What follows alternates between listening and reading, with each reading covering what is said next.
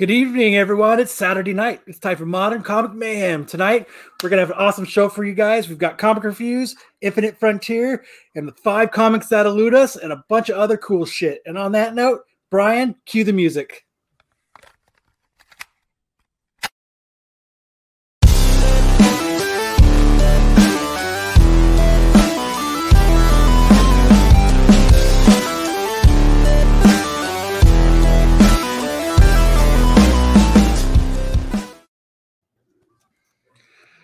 And we're live. Hello, everybody.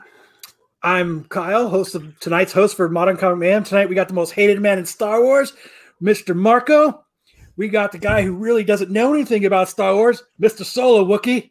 And then we've got the guy that thought he was going to get introduced, but really hasn't yet. But everybody knows Mr. Brian McClay. Good evening, everybody. What's up, brother? How you doing, man? I'm glad Good. to be here. I have it's been it's been a, a couple weeks since I've been able to make a whole show, and I'm really looking forward tonight, man. We got wow. uh, it's a good show to be a part of tonight. Yeah, yeah. Yeah, I was only gonna come with one book. I'm looking forward to that list of books that eluded us, and you guys can definitely add in on the chat. We'll probably read some out. We might not go through all of your five, but if you want to put all five, we will. I only had one, but then they got me thinking. So I definitely, I definitely got a full five list. I know last week I said I was only going to say one, but we're coming back with a full five. I haven't heard everybody's list, but I'm intrigued, intrigued with that. But um, we well, let's explain. With? Let's explain what that list is real quick. So the the the books that elude us are kind of like what the books that we always want that we can never seem to find or still haven't gotten yet, or the stars just haven't aligned yet that we've been able to get it for a way that we could get it, or it's just you know i'm too much of a cheap bastard to to just fork over the cash for it kind of. I, yeah. the hardest part for me. There's a bunch of mine. Uh, in fact every one of mine i've i've seen or held at one time or another i just i can't freaking afford them i take that back. There's one i've never held but i have seen it. I know it exists. So I actually, so I came up with a list, uh, a list of multiple problems, just cross the board problems. Some of them are what you guys uh, explained, and when I tell the stories about the books, I'll explain what happened with the other ones too. It really is like just across the board stuff. I don't get. I'm not somebody who gets a lot of FOMO or doesn't buy books that I want at the price I want. So I think like one for sure that's that's the case. I wanted it for a certain price, and it, it went off the, the rails there. So, uh, yeah. but I know we're not getting into that later. So uh, let's get. I, I, actually almost put a foreign in my list, Rob. I, I was this close. There is a couple foreigns I'm looking for. There, As a uh, shout out to Rob, I was actually going to put in one of those Wonder Woman foreigns because he loves to tease me about them. Hey, let's tag Kyle. Look what I got. Hey, which, which is cool. But I just, want, I, I just, he just needs to give up the secret of where they're at. Hey, hey, Kyle. Psst, here, look. Here's a bone. Here's one. You know, your wife's name is Nubia. She'll really like it. Here, Kyle. You know, I'll even, you know, don't worry, Rob. I'll even say, hey, look what Rob threw us. Look at the bone that Rob threw us. Yeah, Rob knows I'm looking for one too, so I didn't put that on the list because I don't. I'm not trying to drive up the market. Yeah. Shout out to everybody in the chat. Uh, love the live chat, especially on the Saturday night shows. Uh, it's absolutely amazing. Um, you guys uh, make the shows fun. I say it every time. It's it's a lot of fun when the chat is on fire. So we appreciate you guys, uh, all your live viewers, all the people that catch us on the replay. Thank you to all you guys too. Much love. Make sure you guys like, subscribe, hit that bell. Um, so you're notified of all the, the, amazing mm-hmm. shows that are on the network. Uh, so many good shows on this network. I think we've got nightly shows. Some shows have mul- or some days have multiple shows. So make sure you guys check all those out. So, all right. What do you say we get into uh, comic book reviews? Let's do it. Let's start out with it. We're going to start with a good one too. Oh, so one of the best books that uh, I read this week was Strange Academy. Um, I, I, thought it was really, really good. And when we were kind of going over our, our reviews this week, I didn't think it was so good that I forgot about it. But uh, I, I remember at the end of our, our little ideas of which books to review and which books did we read, I went, oh man, Strange Academy was really, really good. And one of the things that I love about Strange Academy is this Dor- Dormammu's kid character. Uh, I really like the character. I think it's a it's it's a good. Um, it, everything is about him is good. The way he looks, the idea of him, uh, him being you know the uh, son of Dormammu and, and, having to work with Strange and all this crazy stuff. But uh, did uh, did you uh, what do you think, Kyle? I really liked it. You know what? It was a fun read. It was a good read. It was just, and you know, and and and I'll get into this with the future state stuff. Is one good thing about this is it wasn't a convoluted read. It was very easy to read. It was very easy to grab and grasp. You didn't like it was just, you know, each Skottie Young did a very good job at writing this this issue. Yeah, and and not not only that, Humberto Ramos. I know we we we you know you know give him a lot of shit on his Spider-Man art sometimes, but I think he's been doing really good on Strange Academy. Oh no, it looks great. It looks it looks way better than when he was that the blocky Spider-Man when he was doing that. Yeah, he did. This was really, really a surprising job. book. I actually wasn't reading this, even though I read a lot of Marvel.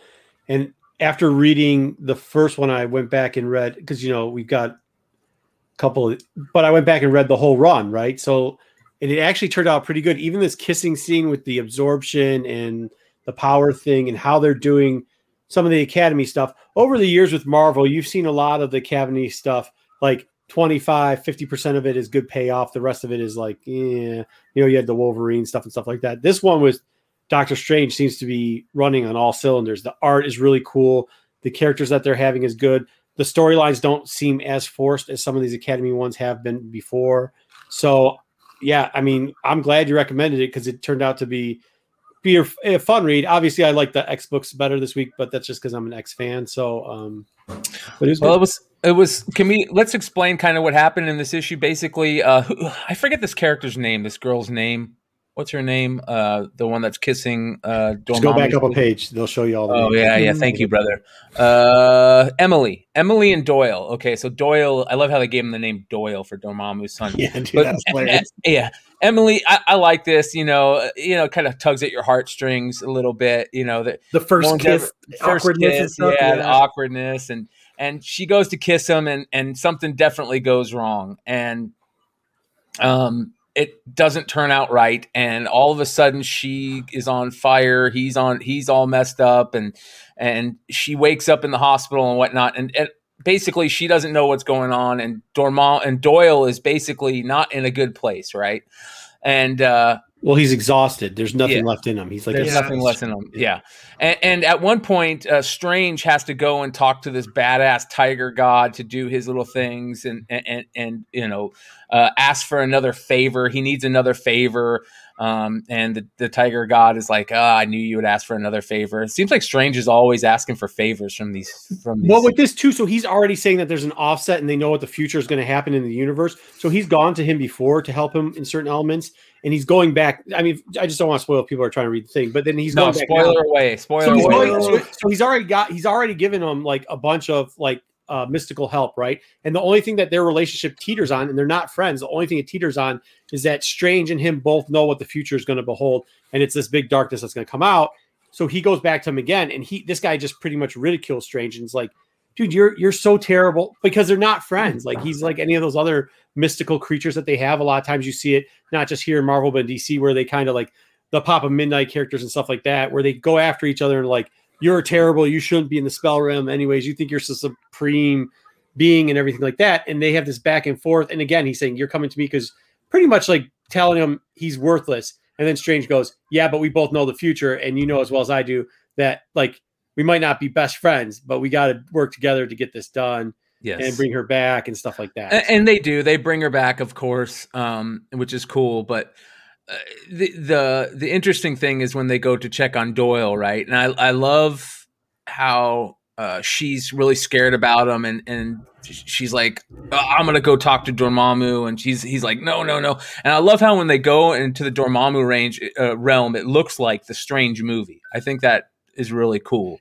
Well, I thought it was cool that that's how they like everybody had the same thought. Just have them, you know, a dad will give life back to his son. Just do that. And then he, Strange was the only one that was, he had already warned, what's his name, like the, Voodoo, not to do it. Like, don't go there, man. It's not a smart idea, bro. And then, like, she just kind of grabbed the amulet to go and everything like that.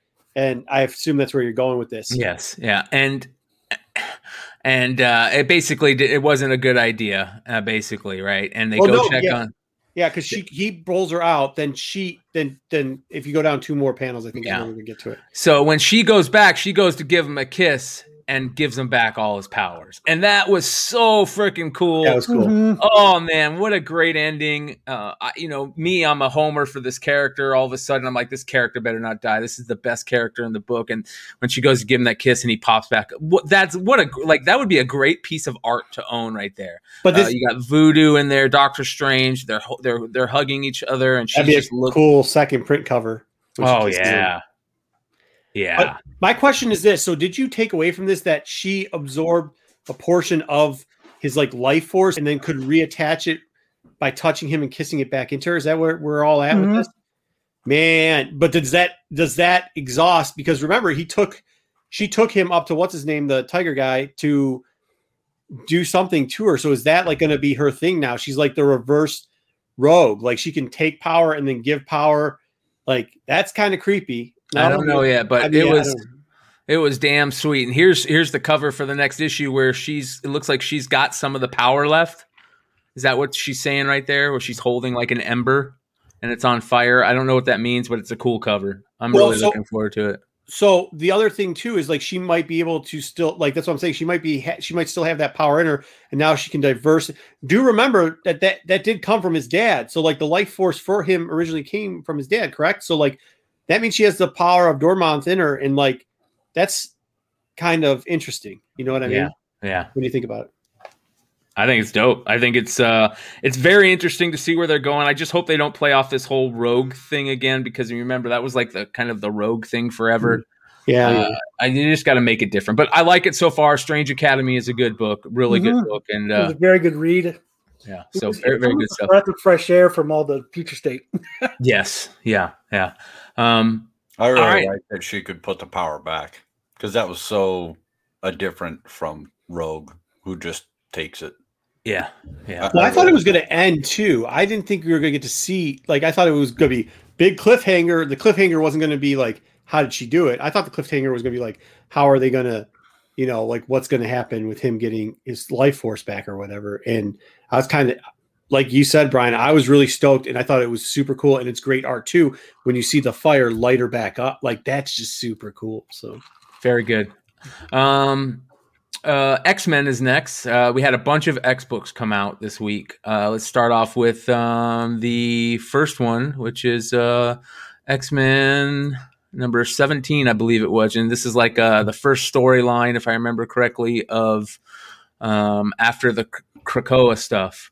And uh, you got this really dope Leinil Francis Yu Storm cover. I like Leinil Francis Yu. Um, yeah, his writing is solid, Patrick. I agree 100. percent Scotty I'm Young, a huge yeah. fan of his art, Mm. but but his he write his, his art is his uh writing is solid. Yeah.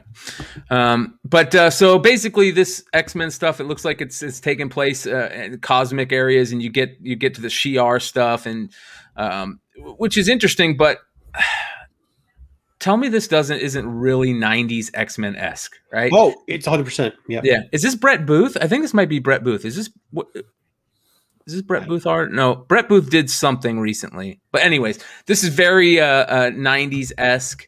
Do, Um, do you think it's too soon to recycle or re re kind of take go back to the 90s with the X-Men? I mean, that's what sold. That's what really made the big run. That's where a lot of the big, you know, books came from. Was that late 80s, 90s runs? Do you think it's too soon to go back to that and try and and hit that that level again to to get X-Men, you know, back up to to that level?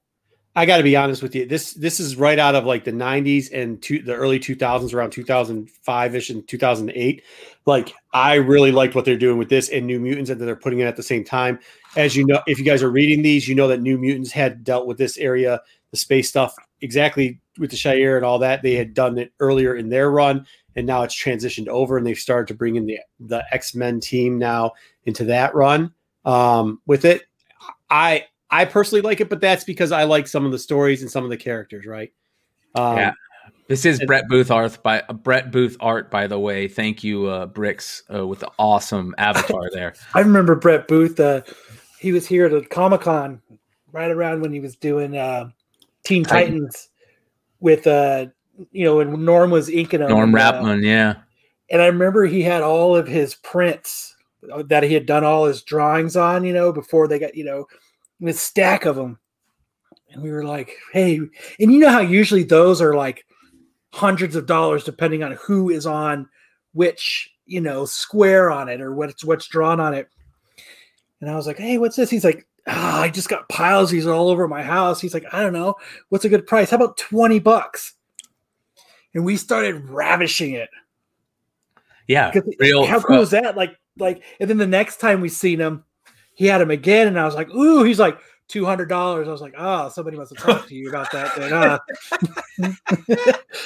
like, because they were just going, and I guess I, someone had to have said something. I figured maybe Norm or someone was like, "Hey, man, it's got a real." It's his his art in this has got a real Whilce Portacio type feel. Uh, who's a Whilce Portacio is a famous X Men artist um, that was in the the late late late nineties, I believe, maybe mid nineties. He was around that time of um, uh, you know, after Jim Lee and stuff like that. Uh, but he, Whilce Portacio killed it uh, back then, and this kind of reminds me of that type of art. But the only thing that I'm still weird about is the whole Jean Grey Cyclops thing. Like, I don't get it. Um, it's weird to me.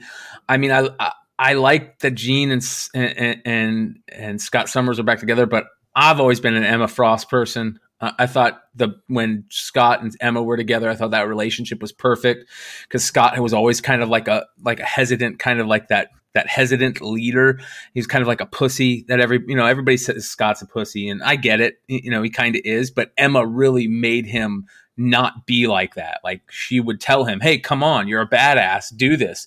Uh, whereas with Jean, it doesn't feel like that, and and I I really I don't like the whole Scott and Jean thing back together again. I don't know why. That's just me, but it's but still going right, on. I think in this X book too, and you probably agree with this. They they put Storm front and center in a lot of the stuff, right? Like so. I'm, I agree 100. percent I'm not a huge fan of Scott, and I definitely, I even with the Emma Frost relationship, I felt like they were kind of pushing it too much because he was that weak.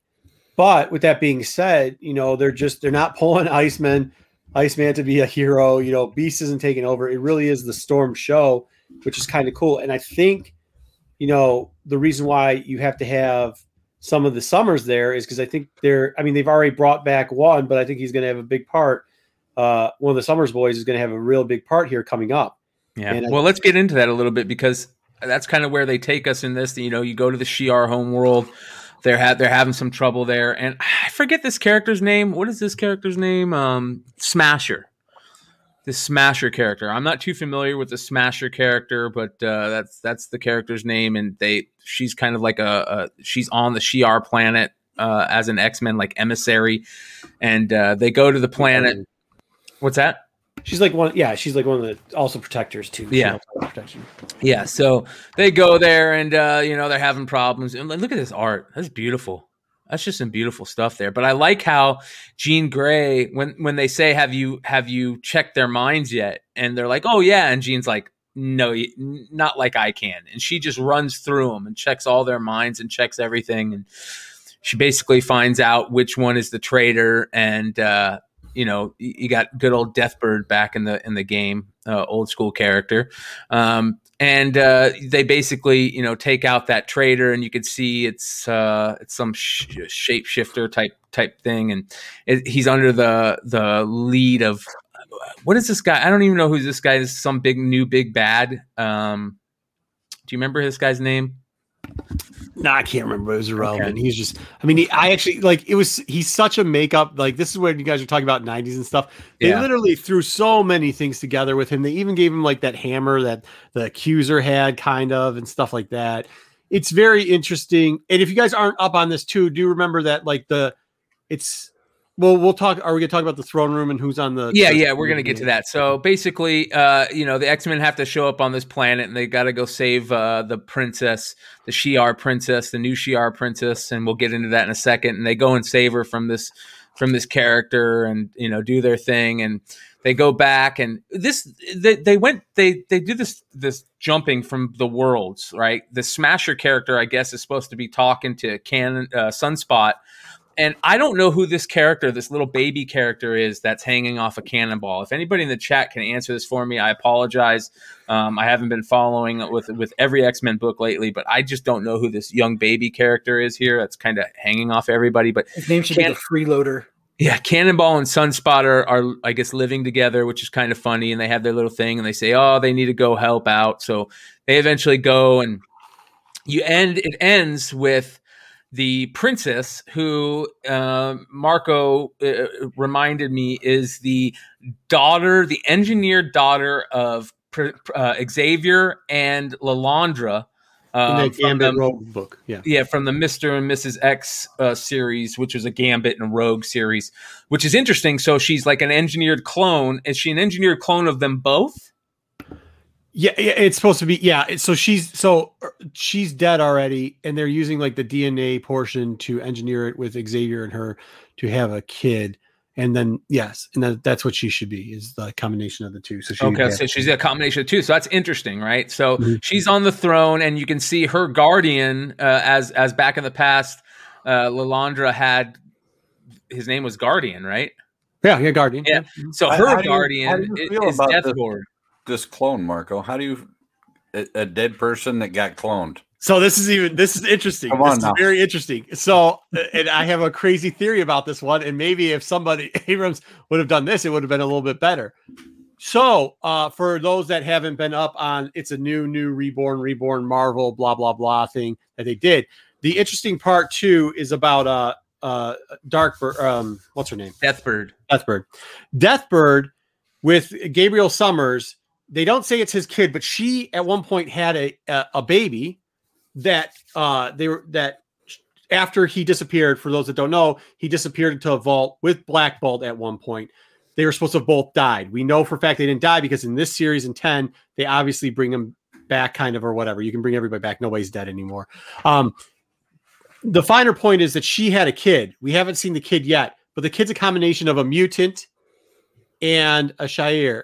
And by the way, the person sitting on that bench is supposedly a clone of those two things too. And it just so happens that since uh, Vulcan is back, guess who the Emperor technically is? Gabriel Summers, because he never lost it. And if he's the Emperor, guess who he married? Her. She's the Empress. Yeah. yeah. And she's now the guardian for whoever's sitting on that bench, and she's taking care of it. It's very interesting what route they'll go to uh, if it's going to be the actual clone of Xavier or if they're actually going to make it the kid between the two, because we know that they started off that Gabriel Summers story, and then right around 10 or 11, I think they stopped it uh, because he he blew somebody out and they're going to need help. Either way, Storm at this point uh, helps save this girl who, if she has a combination of mutant powers and the strength, because she's got those talons and everything like that, I'm thinking maybe like, you know, there's something fishy about it. Why, how she was playing prisoner and everything in this book. Either she's hiding her powers for some reason, or they're trying to get Storm to an act where she they can go back ask ask Storm to bring in the X Men and help fight uh, this Imperial battle and get him out of the debt. The debt thing was weird. I don't know why they brought it up so much in the beginning, but you know they don't bring up stuff for no reason. So like those are it's very interesting what they're doing here. I like that they're going back to it. Like I've always said, I love uh, you know the War of Kings uh, Emperor Vulcan, that type of storyline. So I'm glad to see that they might be getting back to this with the X Men books. Um, well, yeah, what something that that you brought up was um, at the end they they they leave on this cliffhanger and and uh, Storm helps, you know, to a point where this uh, this princess says, "As for you, Storm of Krakoa, vanquisher of a rebellion and friend of the throne, I owe you a debt." And she says, and in the coming days, should you need anything of me, feel free to collect at any time. And Storm's kind of got a look on her face like, I, uh, I think I know what I want to ask. And I, I have no clue. So anybody in the chat, if you guys have any ideas what this means, if, if there's something that Storm is, you know, you think she's going to ask for or what's going on here, I don't get this. It's kind of interesting so, though. But Krakoa is going to be under attack soon by an alien species. And it's something that had started. And we know for a fact that the Kree has already come to the aid, and so are the Skrulls. The Shi'ar has not. So I wonder if the favor that she's going to ask is for them to come down there. And I wonder if it's all just my thing is like maybe it isn't because I'm just very like, oh, are you guys doing you're doing what you normally do, a little conspiracy here. But I wonder if it's all a setup. You know what I mean? So Storm's going to ask for something, but technically it's a setup, and that's what they want to have happen. Go back to that first picture up top there, Brian. Keep going to the, all the way to the top, top. The top It- top. Yeah, right there. Now, see, that picture is really unbelievable because, as we all know, people who sit on the throne read Wizard magazine when they're sitting on the throne, and she is clearly not. That's a good observation, Solo. Yeah, it really would have enhanced this this book a lot in that in that right there. With that being said, I also enjoyed that book a lot. It does have a lot of nostalgia to it. You know, it does have that feeling of the 90s and the early 2000s. When I'd have to say that X Men in the last couple decades, those were their last two good portions, right? Those were the last Well, two. that and New New Mutants has been really good too. New. Mutants has been really good. And New Yeah. Mutants was a tie in earlier to this. So they were dealing with this year earlier on, which is kind of nice. Well, they're back. Uh, this the new uh, New Mutants. This is New Mutant next book, New Mutants 15, um, where they're uh, back on Krakoa, and uh, it's Magik, uh, who I absolutely adore. I think she's a great character that needs to be more important, and I'm glad they're making her more important. Has a, a young team of New Mutants that she's kind of training, and uh, um, I was a little lost on this one just because I haven't been following much of uh, the New Mutant, New Mutant stuff lately um, which I'm glad uh, uh, Marco has. And is this Quentin Qu- Quire right here? Yeah.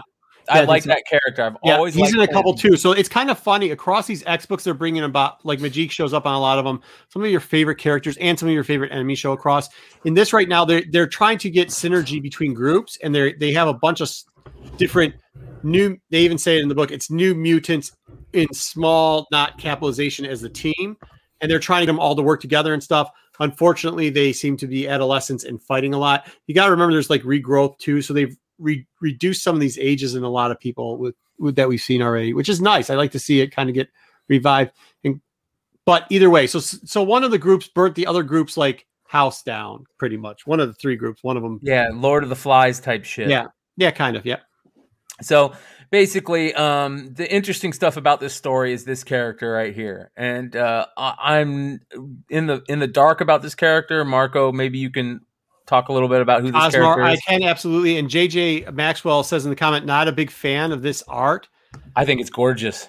See, I'm not either, but I think there's a reason why. And if you looked at the original runs on this, it started to change over there. So this character, Brian, do you have the picture of her? What she originally looked like? I sent it to you late in the Hangouts. Uh, she originally was she originally was like a normal girl human being. She ended up um accidentally killing her her parents. She has like these nightmare things. And when you see her originally when they're introducing her, that's why she looks so funky. But like she sees stuff in a different realm. Like they'd even do like regular panels all the way around her and her in this type of like I don't know, weird world stuff. She's battling right here. Um That's how Solo like sees practice stuff, battling. Yeah.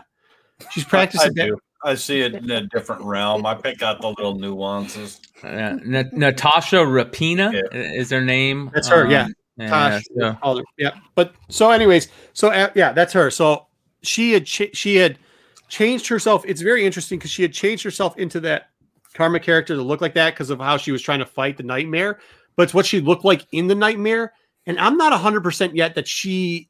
This is how she sees herself, and not everybody else completely sees her as this. And I'll tell you why later. Well, the she- important thing is that we got Farouk back in the game. We did. And, um, I, you know, we all know about uh, the Shadow King and Farouk and all that stuff. But the interesting thing is that Farouk is a teacher here, right, of one of the teams. Um, and it's kind of interesting. Uh, the the reason why I like the art so much is it reminds me of the old school Sienkiewicz stuff. You can see that he, whenever he draws Farouk, he does like the Sienkiewicz scratches, and that I, that's a lot of respect right there because Farouk was such a big Sienkiewicz storyline, right? The Shadow King and Yeah. everything. So, So, I, they I find like. him in a cavern though, and they he they think he's just like somebody trying to help them out. Mhm. which is interesting. Also, a very fine point about this: they've rewritten the Shadow King now. So originally with Farouk, the Sh- and the Shadow King were one entity together. Um, it was like one mutant type being.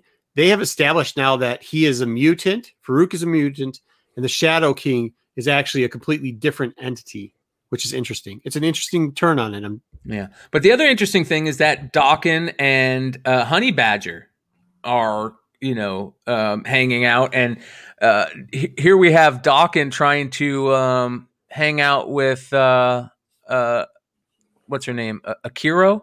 Is that her name? Gabby. No, no, Akira, this chick. They're Oh, trying yeah, to get yeah, it on. yeah, yeah, and and. Gabby kind of uh, Gabby is annoying. Yeah. yeah, Gabby kind of uh, is the third wheel, and um, Daken basically says, "Hey, you gotta, you gotta kind of give, give me some space here." And Gabby goes out and kind of joins the teams, and she thinks that she's, uh, you know, better than she is, and you know, kind of like that old that old trope of uh, she's the most important one, but. They're they're building characters here within the teams, right? Um, which is is is kind of cool, and I, I like where they're going with it. It'll be interesting to see what they do with uh, Farouk and everything. But this is the thing that just I get tired of this of this whole thing with Rain and her always being sourpuss. I guess. I mean, she did lose her kid. I get it. Yeah, and But you know, how often are we going to go through this? Uh, but look at look at how much Sienkiewicz there is in this art right here. Like I that think is they call that pure the Sienkiewicz. Syndrome. Pure Sienkiewicz right there. Just great. Really good stuff, man. yeah, So- I mean, th- so they do all the backstories there to tell. You know, they're they're reincorporating the early days of a lot of New Mutant stuff, especially when Strong Boy stabbed her son and all that type of stuff over there, which was kind of cool to see the throwback art in there. That was a strong guy. You have Guido. Guido. There. Yeah, but well, yeah, it was a good book. It was it was very good, and uh, it'll be interesting to see um, you know where it goes. I'm I'm all for it. I'm a huge fan of uh, Magik and a lot of those characters and all that stuff. But there was a lot of good X Men books out. Uh, X Force uh, wasn't too bad either. Um, the, there was just a lot of good stuff. But one one book before real quickly, we Brian, if I could. Yeah, so yeah. yes, yeah, George or uh, Lopez, Darth Lopez, they are calling her Scout now. Gabby is now known as Scout, which is interesting. Shadow King tied to the Null or to Null. I don't think so. I think that um, Karma and Shadow King are in the same realm, and everybody else might not be in it. There was a point where they're at the bar and something went down, and it seemed very like she's having a bad dream, like she's in a nightmare realm. Um, but yeah, that's all I have on that. Just sorry, I'm answering the questions from the viewers, which I know you told me not to do. Um, all right. So yeah, that's that's awesome, man. Um, all right. So the next book before we get into too much uh, uh, future state stuff, and and I wanted to talk a little bit. Kyle, did you have a chance to read Amazing Spider-Man 58? No, I didn't get to it this time. Have you been reading? Have you been keeping up on Spider-Man lately? No, it's been rough. It's been it's been really rough, It's man. It's been rough. It's, It's like been it's, it's really hit or miss lately, and so I'll try to read one, and yeah, this one will be okay, and then you'll read the next one, you're like, ah, and I didn't even get to it. I was like, you know what? I think these ones, with the track record of Amazing Spider-Man right now, I figured I'd go other places. Yeah, I like the this negative character, Mister Negative character. I like uh, the way he looks and, and everything, and I think it's be interesting. But it's kind of uh, interesting that he's hanging out with Aunt May, and she's kind of bringing him back to health and all that stuff. And I just like the way that character looks. I think he's a dope character. The suit, the black and white suit, and the and the uh, negative color variant on him. I think it's just cool stuff, man. But it's kind of interesting. He's he's chilling with Aunt May, and she's trying to you know convince him that he's um, you know worth worth something. You can tell he's uh, super bummed out, but it's kind of cool. I like it, and um, so there's that, and and they kind of go into a little bit uh, about uh, this new character that I guess Peter is with. I don't know who this character is. I I'm so lost on all this stuff with Norman and um, Kindred and uh, Harry being Kindred and Norman coming back, and and it was kind of interesting when uh, this is uh, I guess Harry's wife and son, right? This is Normie, and he goes and finds the the new, you know, flyer, Goblin flyer, and uh, Norman shows up at the door, and Peter and him almost go at it, and you know it kind of ends on a on a, a cliffhanger type stuff. I don't know it. It just this whole kindred thing I don't like, but I do like the Mister Negative stuff. Um, it's not that bad, but I don't know Kingpin. I know Matt's really into this, and uh, it was uh, you know I kind of wanted to bring it up because Matt was so into it, but it just I don't know. We'll see uh, if they if they maybe play a little bit better on this Mister Negative character and, and grow on him. I think it'll be cool. But Kind of seems like they're really recycling that whole, you know, Norman Osborn and, and Green Goblin, Hobgoblin situation with him and his son now and his what I don't know. It if they I don't know. Seems like another recycle.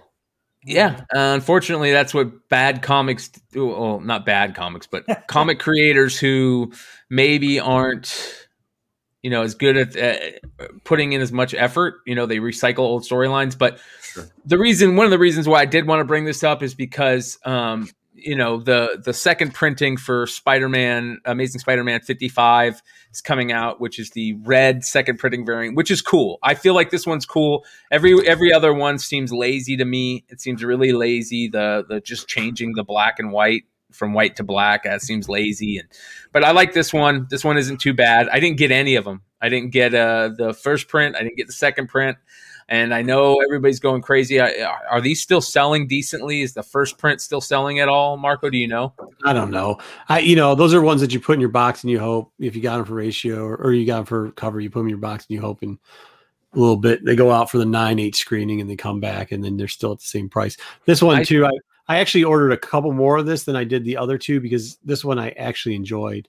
Uh, Yeah. yeah. I mean that's it. That's not even worth it. You know, you know, like- 30, 30 bucks isn't bad. I mean, uh, a If 30, the cover, 35, yeah. 25, that's, that's really good for this cover for still to still be selling.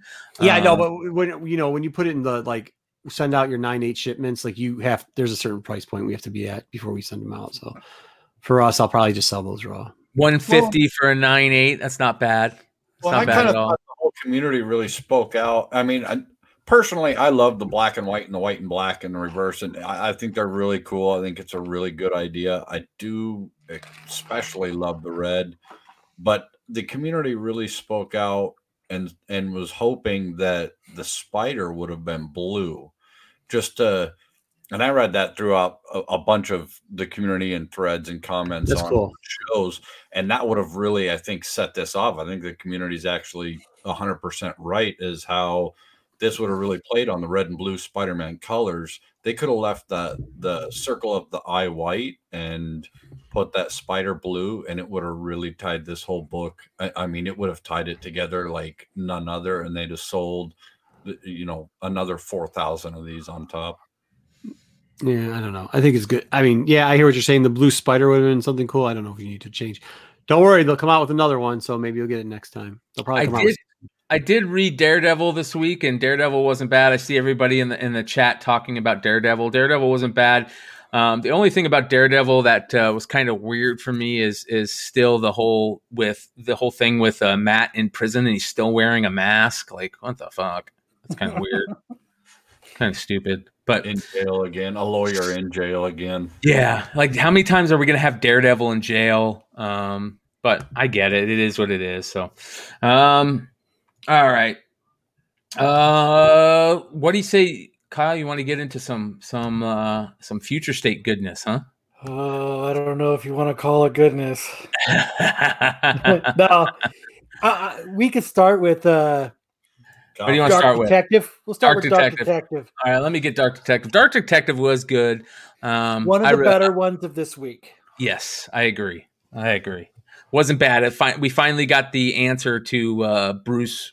What's going on with Bruce? Right? Yep, Dope cover. it is one of the better covers too. Yeah. you know, Yeah. there honestly, when I was in the comic book store this week too, this was one of there. A guy randomly walked in and was like, because I we're talking about all the books and we were sitting there for a while. Then he goes, "What do you guys think of the series?" And there's two guys, one a Marvel reader, one a DC reader, and they actually said that this, obviously, Teen Titans and a couple other books that we'll get to, probably were pretty good out of this. So they were still enjoying it. They had already read the second one of this, so there is some good feedback on some of these books. The, Yeah. I think the best part of this this issue is the whole like first half of it. So the whole first half it shows uh it shows Bruce and it shows Peacemaker one come up and he and he surprises Bruce and there's kind of this this fight and what it is is he's and, and then Bruce is trying to get away and he's they're, they're close to the harbor and he's trying to get away and and he's getting shot and he jumps into the water and it, he's going through his mind he's going through this episode of he's he's dying. He feels himself like he's dying and he's going through it. It's going black. It's you know it's it's it's this is the end and all of a sudden you know this bomb goes off and he comes out and he realizes nope it's not the end Well, the crazy part was also that there he jumps in and he sees this this body floating next to him, right? I know, like like like they threw an old body in the water for. Well, yeah, like it was there already. Yeah. and he's like, okay, here's my out. I can let this body float to the surface, and they'll think it's me, and they'll just shoot shoot the body. And that was, I mean, they kind of had to do something there. I get it. That's kind of Mhm. like uh, the MacGuffin or whatever they call that. They kind of throw something weird in there, but I thought it was interesting how he how he kind of says, uh, "Death staring back at me."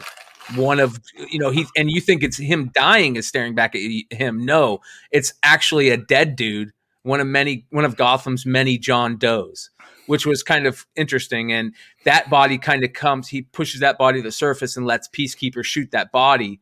But as you say, Kyle, like what Peacekeeper didn't realize is that Bruce had stuck a grenade to him, like a sticky Yep. grenade in Halo, right?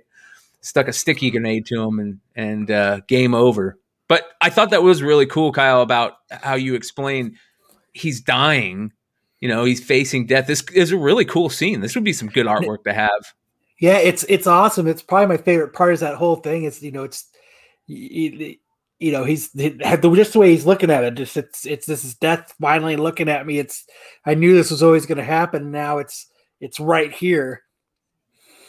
And Yeah. I, you know, and after that, it was it was still pretty good. You know, after he got out of the water, your eyes, okay, I'm, you know, it's I'm good. And he's he's actually like almost relieved, thinking, okay, now everybody thinks I'm dead.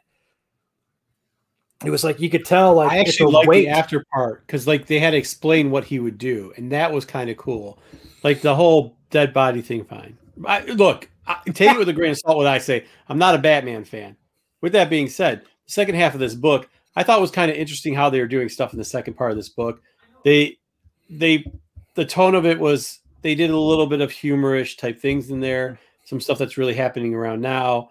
Um, this was good. His roommate and how they called him Jeff. That I just kept rolling. Every I think I'm gonna call bats from now on Jeff. That's his new name, Jeff. Hey Jeff. I just That's like it. I- He's got this weird. Jeffy. uh, he's got this this a safe house A conspiracy dude. with a tinfoil hat type of conspiracy. That's Jedi. Johnson right there, dude. It's Jedi Johnson. Even looks like Jedi. Where's Jedi? What's up, Jedi Johnson? Make sure, hey, make sure you check out last week's Star Wars. Jedi Johnson took it over. He killed it, man. He did a great job. That is Jedi Johnson. Go ahead. But yeah, this is good. I actually like this because what would you do? You would change your name, right? You'd go live with somebody off the grid. Um, Yeah, it's somebody he's and it's obviously somebody that he's been building up to for a while because they well they know him as Jeff and he pays him in cash and he's got a room set up so it's it's somewhere that he's he goes to often enough that it's not a big deal that he just shows up. right, but this is the thing that I have problem with DC all the time. Who the hell doesn't know who Bruce Wayne is? Especially in Gotham. I that I'm- guy. fucking- This guy who's afraid of aliens. Hey, man, I'm afraid of aliens too, and I don't watch the news, so maybe. Um, the interesting there- part here, here's his uh his bunker area, and it's all super high tech. Jedi Johnson, I didn't authorize that. Jedi, you need to go buy this art right here, brother. You need to go buy that art. oh, he's a good guy. Yeah. But it was kind of cool. And then they showed they showed his little setup and what he's got going on, and uh, you know that's how Batman thinks. That's how Bruce thinks. But this was kind of cool. Like, uh, what's what's this about? I didn't get this. I didn't understand this. Who's this chick? Is this Oracle? What is this? Who's this? Yeah, I think it's Oracle, and I think she, and it looks like a, a little cat match. Yeah. You, you know what I mean? I thought- I thought it was funny what she, the the sister, the daughter said at this point where she's like, "That person's an idiot." I thought it was just somebody random because she was like, "It's just some idiot taking pictures," and she was like, "They're a moron. They don't even know who who or what I work for, so it doesn't matter." You know what I mean? So I didn't take it as, as somebody important. I took it either as a peon or just some random person. Oh, okay, to- some random person. Yeah, because she would know who Bruce was if she saw Yeah. him. Mm-hmm. It almost looks like she's holding glow sticks.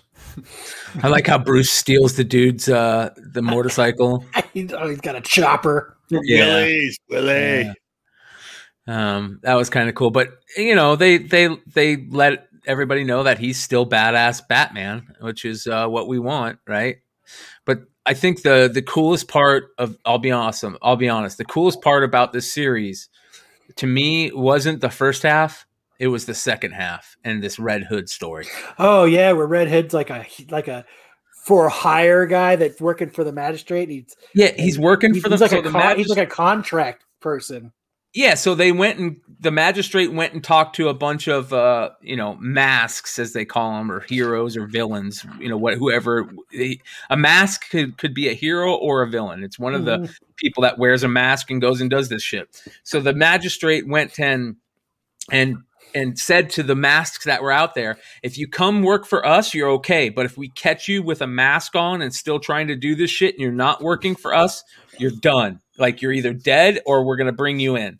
And so they hired these people uh, that wanted to work for them and still be, you know, masks. And one of them is Jason Todd, and he's, uh, you know, doing the Red Hood moniker. And you can't really tell if he's doing it to be on the inside and still kind of, you know, be a good guy, or if he's gone full bad guy again.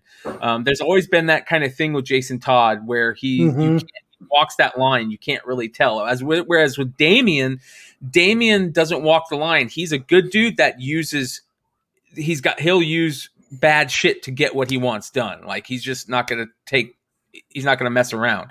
Whereas Jason Todd, you just can't tell. And Jason Todd's out searching, and he's searching for old school vigilante. Remember this character, vigilante? Uh, I think it was like Detective Annual was his first appearance, and that was a hot book for a little bit of time uh, because I think Suicide Squad. But he's out there, and it's kind of got that ghost and the shell uh, su- uh, uh, Mhm. And he finds vigilante, and they take him in, and the magistrate takes him, and they're they're kind of making the magistrate's people are kind of making fun of masks and this and that, and uh, Jason Todd gets another alert that there's another mask out there, and they have to go find out who it is. And it turns out it's a guy wearing the old school Red Hood helmet, right? And uh, he goes out to find out who it is, and they they they go to look for him, and he goes into a bar, and he, he looks for him. He sits down at the bar, and he wants a drink, and they're like, "Not here." And who do you know shows up? Ravager. I've Yep. always been a big fan of Ravager, right? Ravager is a cool character. I dig chicks with white hair, and she's a dope character. Um, I love the Teen Titans run that they brought her in. I, that was one of my favorite all time Teen Titans run um, back in the day. And uh, I just like the character. She's a cool character. But what I like even more about this version of the character is that her and Jason Todd are an item. I think that's kind of cool. And she's like, you know, giving him shit like, hey, not Mhm. even goodbye. Uh, you know, you you could have at least said hello. And he doesn't say anything. She goes, oh, I'll take my mask off then, so you know who I am. You know, and uh, it's just it's just funny. You know, like really um, sexual kind of tension going on yes. and I love that. I love that, especially uh, with with uh, DC Titans characters. I always love the sexual tension, kind of like with Dick Grayson and Starfire, or Dick Grayson and anybody really, you know. Um, but really, Starfire. But this is uh, un- just some more cool stuff. I, I like these two characters, and I think they're they're doing something good with them. But the thing about Ravager is that she plays no games. She'll just fuck anybody up. And I love how she when she says, uh, "Oh, daddy problems," you know, we're similar and we both got daddy problems. Yes. You know? And and Red, Jason Todd's like, "Batman's not my dad." And she's like, "Yeah, sure he isn't." But the art wasn't the only problem with this. Is I think the art could have been a little bit better for this part. Um, it wasn't terrible, but it just it could have been better. I just I think if you're gonna have like sexual tension and stuff, you got to make the characters look a little bit sexy. That's just me. Um, it just doesn't look that way, right? It looks Yeah. looks like Charlie Brown. Um, yeah, but anyways, it's kind of cool, and they go find that character, the guy running around with the red hood thing, and he goes to to stop him and you know save him, you know, just to hurt him. dude. Yeah, he's just some dude, but Ravager shows up and slices him in In half. half. It's awesome. Slices Gave him him in half. With zero fucks to give. No, zero She- fucks to give. She mauled him. She Darth mauled him. Yep. and he takes the helmet off, and it's just a kid trying to get food for his Mhm. family. And I don't know. It's it's interesting, and they need to go find uh, Mad Hatter because it's Mad Hatter technology. And she jumps on with them and says, "I know where Mad Hatter lives. Giddy up!" And I just I thought that was funny. And the ends with them finding Mad Hatter, and Mad Hatter's a, a corpse, and he gets a mask alert, and the mask alert is for himself. So we'll see where that goes, but. It wasn't a bad little story. I think it's Joshua Williamson, so I think we're going to be seeing a lot more of him coming up soon. So I think uh, I think he's a good writer, and I I think uh, we're going to, like I said, we're going to be seeing a lot of his writing soon. So yeah, a lot of Joshua Williamson stuff coming up. Uh, and maybe we need to try and get Joshua Williamson on the show. Hint, hint. If anybody knows, hint, uh, hint. yeah, drop a line to Joshua Williamson. Uh, we would love to have him on the show. All right, um, all right. So another book that was uh, Future State Aquaman, and oh. yeah, this one was rough. So okay, I'll give a quick rundown of Aquaman. Is so Jackson Hyde is Street now Aquaman. Trash. Yes. and he's kind of me. teamed up and he's kind of the protector, kind of the overseer, kind of the guard of Andy Curry, which it's Arthur and Rose teen daughter. And it's kind of weird because all of a sudden they're like chilling in the ocean. And they just all of a sudden they're just like everything's all right. Then all of a sudden they're just like somewhere else, like with no yeah. rhyme or reason to it. All of a sudden, they're just in like a different like dimension or different like world or something. Yeah.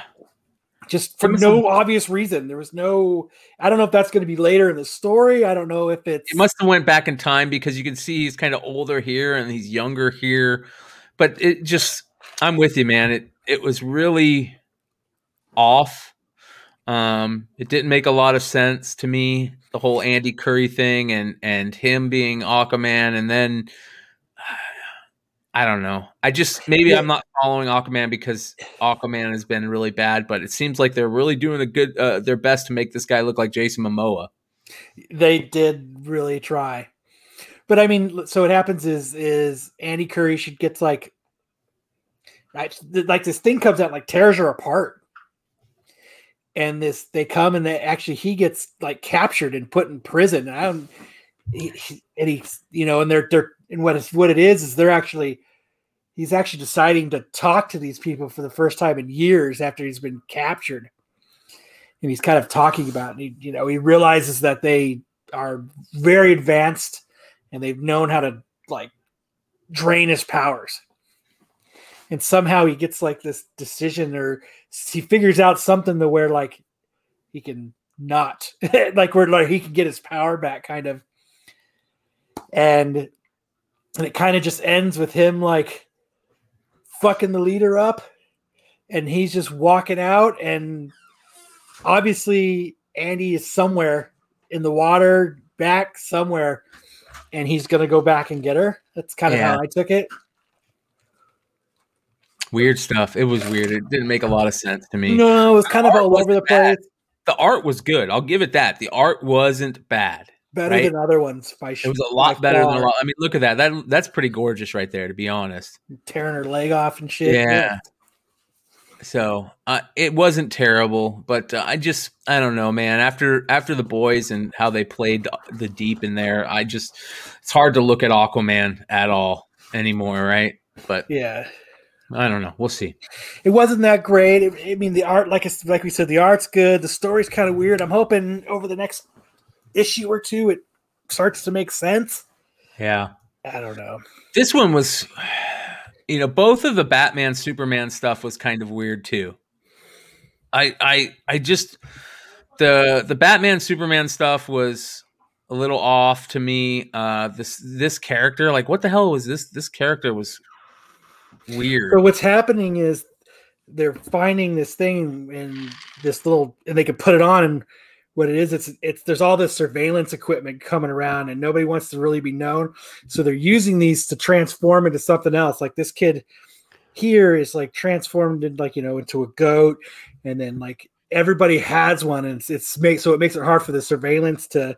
It's almost like a drug and it's kind of just spreading. It's it, it's already spread through Gotham, and now it's you know it's uh it's made its way, and like you know they're talking like I think it's like uh it, it's made its way, and Superman didn't even know about it, and Batman's like. False. He didn't know about it. Gotham because Gotham's where it's producing. It was pretty cool yeah. because what they did here was kind of something that Brian K. Vaughan did in like one of his online books, where it's like if everybody's monitoring how you disguise yourself, in super in Metropolis, they're using it. This guy, this kid was using it to try to be popular to tell a joke. But in Gotham, they're using it to disguise themselves so they can fight the magistrates because it will it messes up the face recognition. Mhm. The only problem is the drug that does it creates like a side effect, and the side effect is that you have certain parts, and when you get to the end, you figure out why. Like it'll just start producing Well, no matter what. yeah, basically what the kid's kind of saying with your to him is, emotion. Yeah, it's got side effects that whenever he gets nervous or anything, the horns and the goat face shows back up, even with the with the drug, with the uh administrate the drug. Um, what do they call that thing that administers it? With that taken off. Um, so Sometimes when I'm nervous, I get a horn too. my palms get sweaty, dude. Um, yeah, so you know, more Superman, Batman stuff, but this whole thing, what what was going on with these guys? Where what are these guys? They're magistrates, right? They Okay, were- yeah, I don't know. They don't. Are these them? Is this magistrate? DC confuses the heck out It of me. does. It's really confusing. words. There's it- like, if I want to read a book, I'm going to read a book. I'm not going to read a comic. You know what I mean? Like, uh, and I like to read novels, but I don't like novels in my comic books. The continuity is really off. It's just everything's so off. You don't know what time period it takes place in or anything, and basically, uh, you know, they go and they they're trying to figure out everything. They come to this uh, Mr. Toad guy. I did like this though. This did Mr. Toad guy was Mhm. kind of cool, and he was the leader of the False Face Society, and He's the guy that pretty much came up with that plug drug thing, pretty much. yes, and uh, I don't know. I like that character. I thought it was kind of cool. And his Um, daughter was the one that had the his his daughter thinks he's dead too. By the way, yes, yeah. It's Throg. but he's got this he's going to give him one of these things and and he's got a kryptonite knife and he stabs superman Scalpel. what It's a scalpel. Kry- kryptonite scalpel and Yep. he stabs superman with a kryptonite scalpel um and that's where it ends so Where did Professor Pyg get a kryptonite scalpel? yeah so I just it feel so bad. They're having oh i forgot that i didn't realize that was professor Pyg what? Mar- Thor frog characters. it's it's in this I, I don't know if these like this uh, a couple of these a couple of these books this week i'm going to say is they're very conv- i don't know if they're trying too hard i don't know if they're if since it's not a long run they're trying to get through as much as they can so it's very so it's making it very hard to read yeah but i'm See, not that- i'm not 100% sure I think you're right. That was when, when I was saying we were talking to Guy, and everybody was hesitant even about suggesting what DC, like which one of these future states to step in, because he's like, "Oh, it's a mini, so it'd be great. What book should I step into?" And where you see the X Men, which we reviewed earlier, and you could step into sort of X. Yes, they all cross over. It's a little bit confusing at certain points, but the storylines are pretty. I mean, Marauders is great. Like they have them pretty down how they're doing them. This I had told both of you after reading these, like guys, I, I, don't know how much more of this I can take. It's I don't understand it, and I'd have to go back and read.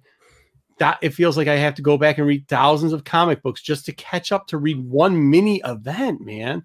Like I don't. Anyways, sorry, I don't. yeah, wanna I, I agree. It, it's it's their this run right here was a little rough. Well, the the other book on that I, I'm really don't want to get into because it was kind of rough too was the Superman versus Imperious Re- Lex. I hate and, y'all uh, for making me read this book. Yeah, it, it- along this along with um, Legion of Superheroes. I mean, oh I, no, I garbage. Legion couldn't get- Super- I I couldn't will get say through this.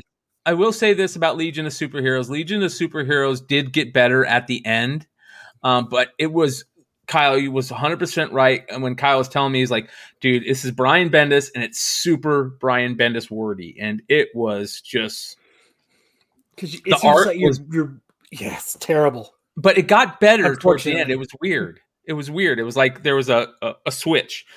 Um, that's what I'm saying. Like I know the art is the art is always in com. Like I get away from reading regular books to read comics to enjoy the art and let the art help out with the imagination to tell the story. DC, in my opinion, has always had this problem, but especially recently, nope, they've always had this problem. They have too many words in the book, and I know people are going to kill me for that, but like you should let the art do some of the work for you. And I think Yes, and and DC has great art. The problem with it is, is they put fifty thousand. They put too many words. Like, frick- Yeah. Why? yeah. Why? I don't. and that's one thing that I really liked about uh Strange Academy. Yes. Mhm.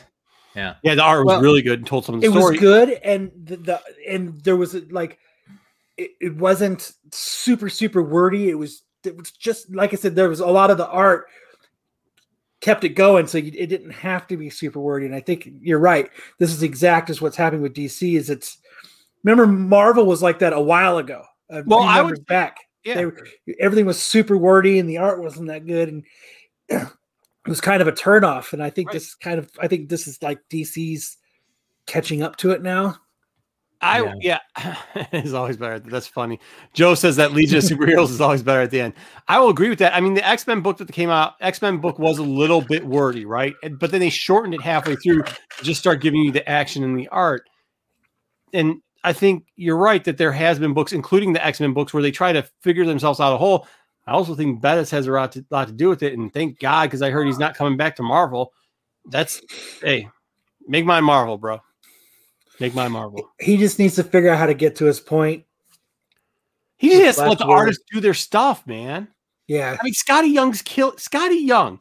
I draw big headed kitty stuff is killing Strange Academy. You want to know why? No, Because that's he let- Humberto Humberto Ramos. Roberto Ramos. Yeah. Yeah. but didn't Skottie Young? Oh, he's writing it. He's writing Yeah, it. he yeah. does. Writing Skottie it. Young isn't isn't putting in like fifty thousand words to compl- convolute what's going on there. There was it was very touching. The first scene and the last scene of Mhm. that book.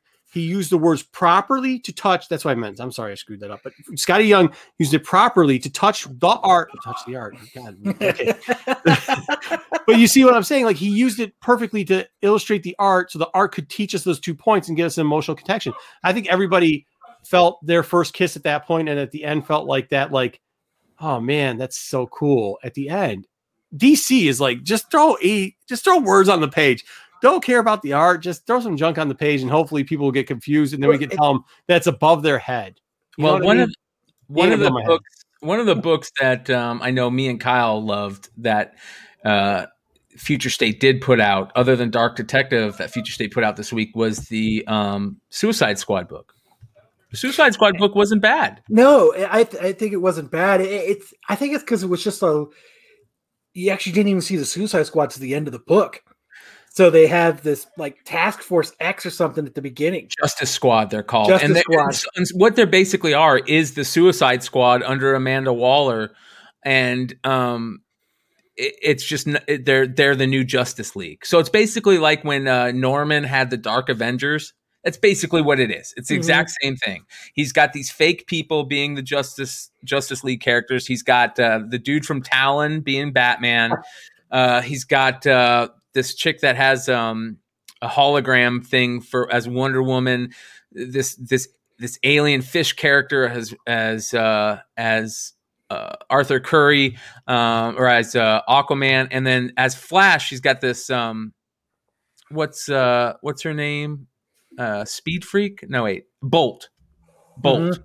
Um, and then as this was the funny one to me, as Martian Manhunter, it's it says, and yes, you guessed it, that's not Martian Manhunter either. It's Clayface Eight or Clayface Twelve or whatever the hell number this one mm-hmm. is. Nothing to fear but a ball of dirt and delusions of grandeur. And I love that because that's a funny that's a funny because we always I remember always looking for the first appearance of Clayface and it's like there's like 10 of them. Like which is the Clayface I want, you know? Yep. But the interesting thing was is that Superman is Connor Kent. That's weird, right? Mm-hmm. Yes. It just it, uh, anyway. So Superman's Connor Kent, and they go out and they're trying to fight um, some uh, guys who are going against the magistrate, which Mhm. includes uh, Brainiac, Mongul, and uh, the chick Mongal, and uh, Sinestro. And they're trying to take them out, and they have this huge battle. And the interesting thing is the way that they take out Sinestro is they chop off his hand. That's so crazy. They chop off his back up? hand. Can you roll that back up? I'm sorry, Brian. Can you roll that back up? Is that Crane from TMNT there behind? No, that's Clayface. That's Clayface. Oh, okay. Yeah. No, no, no, no, no. Up one more. Up one more. Yeah. Left first. The first panel on the left side. This one right here. Nope. Up one more. Up one more. Uh, to the left. First Yep. panel. No, right there. Yep. Yep. Over. Yep. Yeah, right there. Yeah. There it is. It's In the back. Crane. No, that's Brainiac, Brainiac, Five. right yeah, there. yeah. Brainiac. But But I just thought that was cool that they chopped off his hand. Like, if you want to take out the most powerful person in the group, Sinestro, just chop off his hand. They do it. He falls. Yeah, uh, but the interesting thing is that Talon starts going rogue, and he's like, "I'm just gonna kill all these people." And Yeah. Amanda Waller is in the background. She's the one that's saying all these things about all these people, who they are, and Amanda Waller just blows his head off. That was awesome. Yeah. Which I would love to see in the real in the movie. You know, Yeah. just You know how awesome that would be if they did something like that? Oh, that'd Really be cool. great. Yeah. So, anyways, they get and all they weren't freaked all out. too hard. And but yeah, and then when they really settled down, they none of them were actually very heartbroken about it. Yeah. They were And- like, and- ah, I kind of ran his mouth. Yeah. well, the, the crazy thing is that the whole plan was to get Brainiac's uh, head because they needed it for some, you know, it's the last part they need for some base they're building or something. And the whole time there's this extra group watching them do their thing, and they're in the shadows, and you don't know who they are. And that group goes back to talk to Amanda Waller, and they start freaking out because they saw somebody lose their head, and they start fighting. And Amanda's like, telling Connor, "You better settle them down, or I'm gonna settle them down." And Connor's like, "Please don't like give him a chance." And Amanda just basically shocks them all and puts them all out. And uh, she's like, "I'm taking over now," but she she shows that they're basically growing these people, and that the Talon character can be brought back. And these are, um, I don't know what they would be called, but they had like are they clones? There'll always be No, a I task force C. So I don't know if they're clones or but th- these are the crime syndicate people. You remember the crime syndicate uh, you know, from um the the old school um Ultraman and uh uh Owlman and uh all those characters yeah, with yeah, okay. great Yeah. characters. So she's got them on basically on ice. And um they also have a And black she has to let them know that like I can replace any of you. It doesn't Yeah. matter. Like Yep. none of you guys actually matter. Yep. And so basically, they've got to go do another mission, and uh, they, you know, you go find out that uh, that those other people are out looking for somebody, and they're looking for Man- Black Manta, and boom, who's the people? It's the Suicide Squad, and who? Which Suicide Squad? The Suicide Squad that's coming out in the movie. There's Peace. There's uh, what Peacekeeper? What's this guy's name? Peacemaker. Uh, this is the a lot of these characters are going to be in the new Suicide Squad movie. So you knew. I mean, it's not surprising, but that's the new Suicide Squad. Um, and it's it's kind of interesting. But this was cool when they went into the future and uh, Watchtower Mogo. You got the you know the Green Lantern planet, and they got this really cool story. Um, you know, in the future with the uh, if you remember these characters, uh, the future Justice League, which is really cool. I like these guys and. Uh, who, who else is going to be in here? Um, I won't give it all away, but uh, of course, you got another movie coming out soon, and you know the character that they're just banking on is Black Adam, right? Mhm. And when you see Black Adam, well, who does Black Adam look like? Right. The Rock. The Mhm. Rock. Danny So- DeVito- no, I'm just But I don't know. The Rock. Doesn't he? That's The Rock. Yeah, may- maybe. Okay. Because Black Adam's Oh, being yeah. played by The Rock. You That just gotta get the The eyebrow Rock. to go up. If the eyebrow went up, I'd, I'd That's hundred percent looks like The Rock right there. said jabroni every once in a while. Black Adam comes out and says jabronis. Like, look at that. That's The Rock right there. right, No that is the Rock. Yeah, yeah, that's the Rock. That's The Rock. But it's kind of cool. This is interesting. Blue Beetle and and uh, and uh, Gold uh, Booster Gold mix. Gold Beetle. Is this her first appearance? This could be a first appearance, right? Gold Beetle. So there you go. But we'll see. Suicide Squad wasn't bad. I didn't think it was terrible, and uh, the Oh, second was- part was pretty good. yes. Anything the Rock's in is going to be a win, dude. I mean, it just is. just real quickly, I want to say shout out some people in the chat. Everybody, glad you're taking care of people in chat. Lord Tatman, glad to, glad that you're here. Glad to have you around. Really cool to see you. Thanks a lot for watching. Um, yeah, The Rock is good. I'm glad to see it. Looks like Marco. I'm gonna get another comment in the comment section. Hey, make sure you guys are liking it. I know Matt's Matt's still with us. He's in there uh wheeling and dealing in the in the chat, telling everybody to like and subscribe and write a comment down below. We really do appreciate it if you guys do that. I think we still got a little bit more. This is supposed to be a 30 minute segment, but you know when you get no, that's it. I, I think that's it. We're ready to go on to our next segment. Yes. We're not doing we're not doing Star Wars. Oh, yes. Oh, no, Hey, hey, hey, we, I we, always- want to do Star Wars. No, Jesus. no. I always forget about Star Wars, man. God damn Star Wars. Kyle, Kyle needs a nap, bro. Like I'm, actually, I'm gonna go make a drink. Well, we, all right. we'll let's- do it afterwards. We can do it after. Let's do the no, five. I do want to get. five. I, no, I do want to get into uh, the High Republic, and I'll run through um, it real quick. I'll run through it real quick. Yeah, yeah. So uh, here we go. Let's let's get let's get into this High Republic stuff, and um, it's kind of interesting.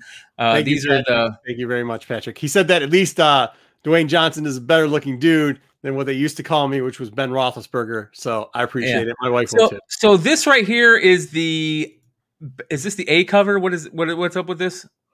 Go ahead. I can't see. I, You you can't see this? Oh, sorry, my bad. I'm I'm uh, oh yeah, yeah. It's a cover. So this is coming Yeah. out. Coming I'm professional podcaster here. Yeah. So this is the A cover for uh, High Republic that's coming out this week, and um, it's kind of interesting. Here's your armless character that uh, we all knew he was going to lose an arm, but if, um, if this snuck up on somebody, I we can't help you anymore with the stuff sneaking up on you guys. All right, go to next cover. So that's Yeah. number one. You got Sskeer on the front. We know he still doesn't have an arm. Looks like they're going to finally uh, reveal the Nach. That is the cover B, uh, or not the cover B. That's the variant. It's already doing pretty well. this, is one. that's the Wanted Comics one. This is so cool. Um, this care. I don't know if you guys have been following Wanted Comics. I'm older, so like the variant. I've said this a hundred times. The store variant game really is has a little bit different meaning. But Wanted Comics has got me back to buying a store variant every once in a while. You know, they had that haha. They did that. They were the ones to first report that Lourna that is that that's Lourna Dee, which is really cool. I mean, that's just cool. Um, and you know, their prices are pretty good too. And who is Lourna Dee? So she's one of the runners for the the Nihil. Like she's one of the last. There used to be three. There's two left. She's one, but she's also like this weird. Like she, it seems like she's playing a game right now, right? You got Ro, who's the main leader at this point, and then you've got two runners, and she seems to be the one that's a little bit like trickier than the other two. Like she plays chess while everybody else is playing checkers. And if you looked at the one in ten, she was the character that was on the one in ten, um, which I think a lot of people slept on. Obviously, not you guys in the chat because you guys know better than that. Um, but I think this is where we're going to introduce them because I think because Wanted Comics was allowed to push this out and identify her as this person, and at the same time, Cavan Scott has been promoting this a lot, like saying, "Hey, this is who this character is. Look at this cover and everything like that." And Cavan Scott obviously is the guy who is writing the books, so to know that this is a pretty important book, I think, coming out this week. We do have some of the preview panels going through it. They've already released them. Uh, we get to see the twins, uh, the Zartan twins, uh, as Pete likes to call them. No, one- not Zartan twins. Come Oh. on, get GI Joe, brother. This ain't Star Wars. We can't get this shit wrong when it comes to GI Joe. Tomax and Xamot. Oh man, yeah, the ones that okay with Zartan. Oh, either way, The Crimson twins. God. they share they share one mind. They do they don't they haven't actually finished off each other's sentences yet. So I don't know if they're quite going the whole Crimson Tide twins guys. By the way, those are I still have a couple of those. Big funny story about those later. Um but yeah, you get to see the gas. They say that was the gas. Was something we were expecting that they're going to invade a ship right now. You see everybody in there. You get the twins attacking, and then go ahead. So this is the top panel. This is pretty cool because that's actually out of the novel, and this is what Brian brought up. We all knew that he was missing an arm. That's them actually showing him lose his arm, which is cool. I look. They're not playing around with this one. They're going to give you a little bit of gore as far as Star Wars will go, which is nice to see that they're not uh, shading away from the action. Do we have one more panel? I think we might. I think that's it. I think that's it. Is that it? We do have some covers of uh, the, the the High Republic. You got to remember, that Oh. we had the, the High Republic Adventures stuff. Adventures is coming out too. Now this is a very interesting little tidbit. So this is cover A. Now cover the the RI cover was shown a lot. This was supposed to be the RI cover. I will tell you this. Uh, the solicitor has taken down this artwork. So I'm not, guys, be careful. I'm not guaranteeing this is going to be the artwork. That's all I'm going to tell you. I think it will be. I hope it is because it's a cool cover. I know people knew this was coming. There's some interesting points in that book too. And do not fall asleep on Star Wars, this Star Wars Adventures. It's coming out. I know a lot of people were looking forward to this. People had seen it earlier because when the preview book came out, people got confused because there's so many Star Wars adventures. If you're calling up your comic book store or whoever it is, look under Tale Star Wars Adventures Tales of Villainy, not just Star Wars Adventures. There's four Star Wars Adventure titles. They'll get it wrong. You have to look under Tales of Villainy to get the right cover for this. Um, and it's it. kind of interesting because we're going to get in. Uh, we uh, depending how time is, we're going to get into uh, some of the uh, uh, action figure stuff that got announced. But this uh, exact, basically character or this exact version of Darth Maul was announced in that PulseCon stuff, right? Oh, when we get to PulseCon mess. Yeah, Yeah. that's a very interesting one. I'm not saying there's going to be a ton of huge stuff in these. These Tales of Heroes and Tales of Villainy haven't been there. There hasn't been anything that exciting in them. They've just been okay filler reads. I wish that well, look Star at that. It's the exact same outfit that's- and everything. Yeah. I mean, Oh well, that's when he got his mechanical legs. Yeah, I get that, but the that's the so thing- cool, though. It is cool. Yep. I mean, So it's the exact same, and they were just announced today, so uh, it's very interesting. Yesterday, that was exact- Fans Friday. That was uh PulseCon fan, or the Hasbro Pulse Fan Friday. Yeah, very cool stuff. So um, we'll get into that later, but uh, that's the that's a, uh, High Republic. But you know, one of the things about High Republic also is that second printing uh, uh, book that's going for uh, crazy amounts right now um, on 25 they were eBay. saying in the chat earlier. I can't believe that thing. Look, you know, we were here, we were doing it. We actually were going to post a picture of Brian looking at it and shaking his head because we had said, we said, look, we think this book is under ordered, even though we think there's 500,000 copies of number one. Number two got under ordered because everybody missed the FOC. And you just see Brian going like this in a video we did about a month ago here on MCM. And it turned out, I, I mean, I looked at chat earlier. I saw what you guys are saying, and that's the word on the street. It, it did not hit. It didn't hit the shelves. People either so good job for all you guys that pulled it earlier. Like I told everybody else that hit me in the DM that you missed one. I even got shorted on the 10 copies I was supposed to get. I gave away, you know, six of the extra that I was willing to do. What is the cover? What's the cover price on those? 399. So they're only going for about uh, four times cover. I mean, that's Yeah, that's nice, bad. but but It's that uh, but the first print when the first print came out, that thing was like uh, what like six seven times cover. I think It it was depends. like the bucks. Hans was the Hans was. Yeah. But, that, but I'm telling you, nobody got that book. Nobody's gotten the two. I mean, like they didn't hit shelves, and that's the one. You know, if you're playing the game of which is the, there you go, T Bone. Good for mm. good job. But if you're playing the game, which is going to be the lower print run game, which I don't know, sometimes that matters, sometimes it doesn't. This is going to be it. Three's not going to be it. They haven't come out with a four yet. Three's going to be heavily ordered. Four isn't. You know, for this to steadily go and people not be able to, to find it on shelves, if you're in the chat and you found one on the shelves, let me know. But I, I have a feeling because I've heard a lot of people come back that they either went in or called up their store and there was none available. They were all in either polls or they just didn't order them. It was very short. It was before one came out. Like we said before, I don't want to sound like bro- broken record, but it was, and people missed this one.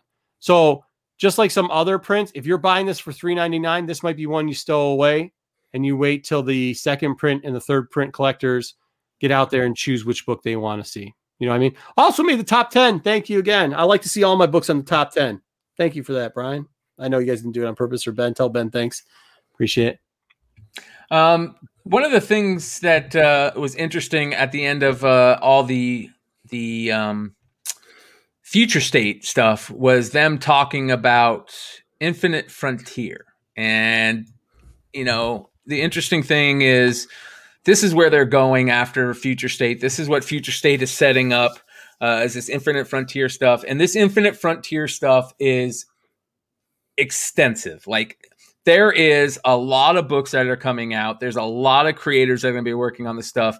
Um, as Kyle talked about, Kyle's a big fan of Joshua Williamson, and Joshua Williamson's going to be doing uh, Justice League number one, um, which is which is cool. And everybody's talking about this image right now because you've got uh, Damian down here and Red X up here. But the interesting thing is, if you kind of look at all the characters, it looks like they're standing next to people that could be their counterparts in a different time. You Yeah. got Batman here and a different Batman, Damian here, Red X here, Superman here, Superman. Like it could be Flash, Flash. So I think that we're what what we could be seeing is okay, yeah, this is Damian here that turns into Red X. This is Batman here that turns into this version of Batman. This is this Superman here that turns into this Superman here. So we don't know if it's not Red X, if it if Damian is Red X, but there's a lot that could be said about this uh, this little image. But this is uh, for Infinite Frontier, and um, we kind of did a little bit of a deep dive on it. One of the interesting things that uh, we saw was if you guys go, it already got it's already got a Wikipedia entry, and here's all the titles that are coming out for Infinite Frontier. Um, some of these uh, are going to start over at number ones. Some of them are going to keep their legacy. Um, uh, we've got uh, starting off with Action Comics. Action Comics is going to keep its legacy numbering. Uh, it's going to Infinite Frontier is going to start in March with issue 1029, and it's going to be um, Becky Cloonan and Phil Hester and Michael Avon Oeming uh, on art. I'll just name some of the names that I recognize. Uh, Batman is going to um, go to its legacy numbering. Uh, mm-hmm. It's going to be 106, so it's going to keep Volume Three's legacy numbering, and that'll be in March. And that's uh, James Tynion the fourth and Joshua Williamson on Batman. That's pretty cool. He's going to be doing Batman too. And I think he was saying in his interviews that whatever James has in store, it's it's killer. So it's gonna James is killing it. Something oh, is killing children is amazing. He's been one. He's he, I used to gloat about this guy forever. Yes, Flash. Well, Joshua Williamson is the guy that got me reading yeah. and loving Flash. But James, even with uh, Batman Eternal and Robin War and all that, like I was a huge fan of his. And you know, when I got to meet him and talk to him, and you know, like he's he's a very nice dude, he's a very cool dude. But you know, being Scott Snyder's protege, it's really showing. It's like his Batman knowledge and his what's coming out of what he's doing is killing it.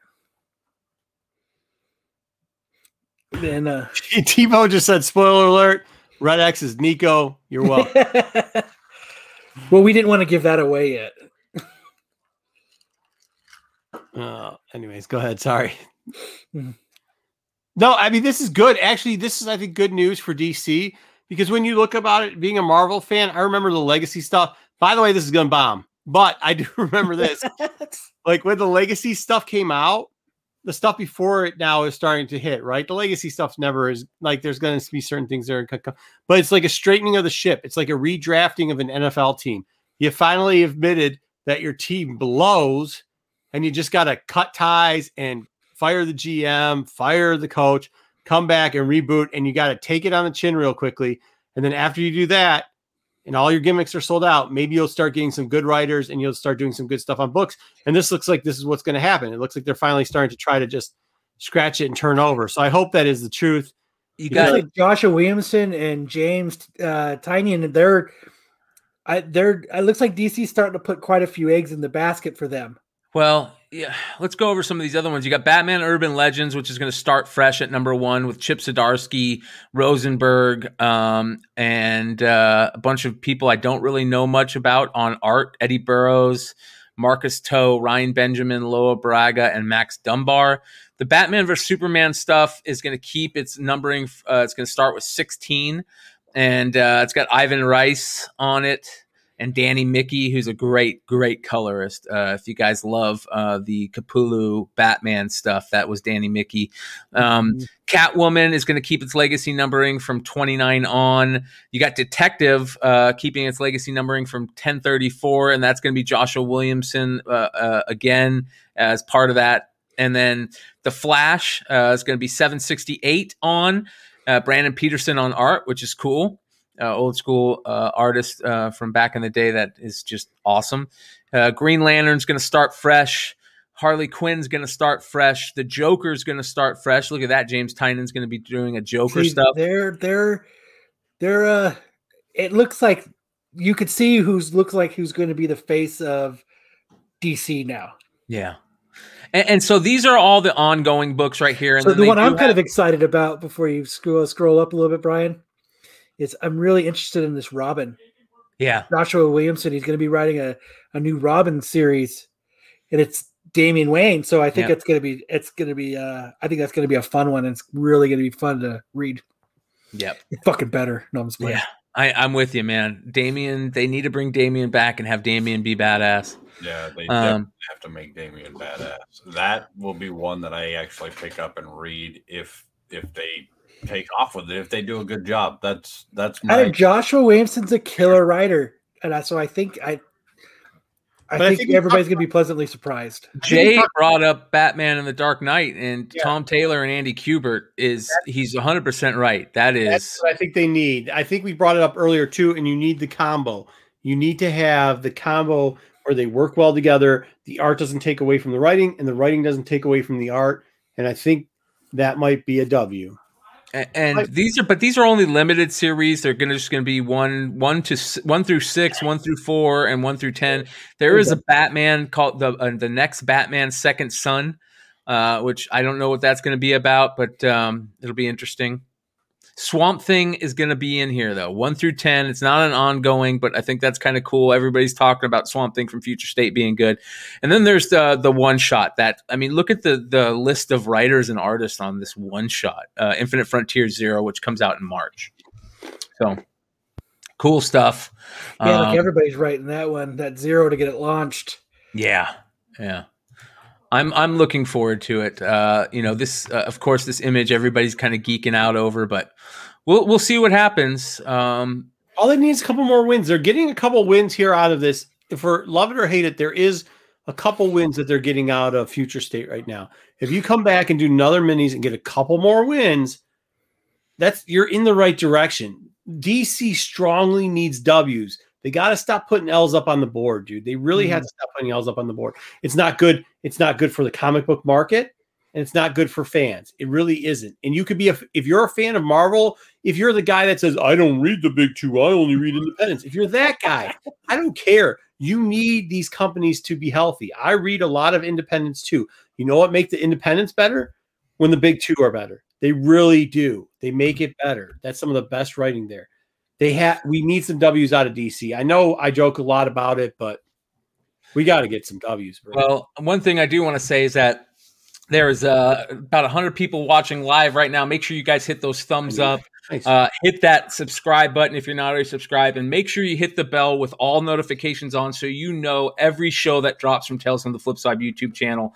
A lot of good shows on this network um, that you guys need to check out. All kinds of uh, comic and pop culture uh, content that is just really good. I'm And- really sucked into the Star Wars show that the that's Patrick, you Marco.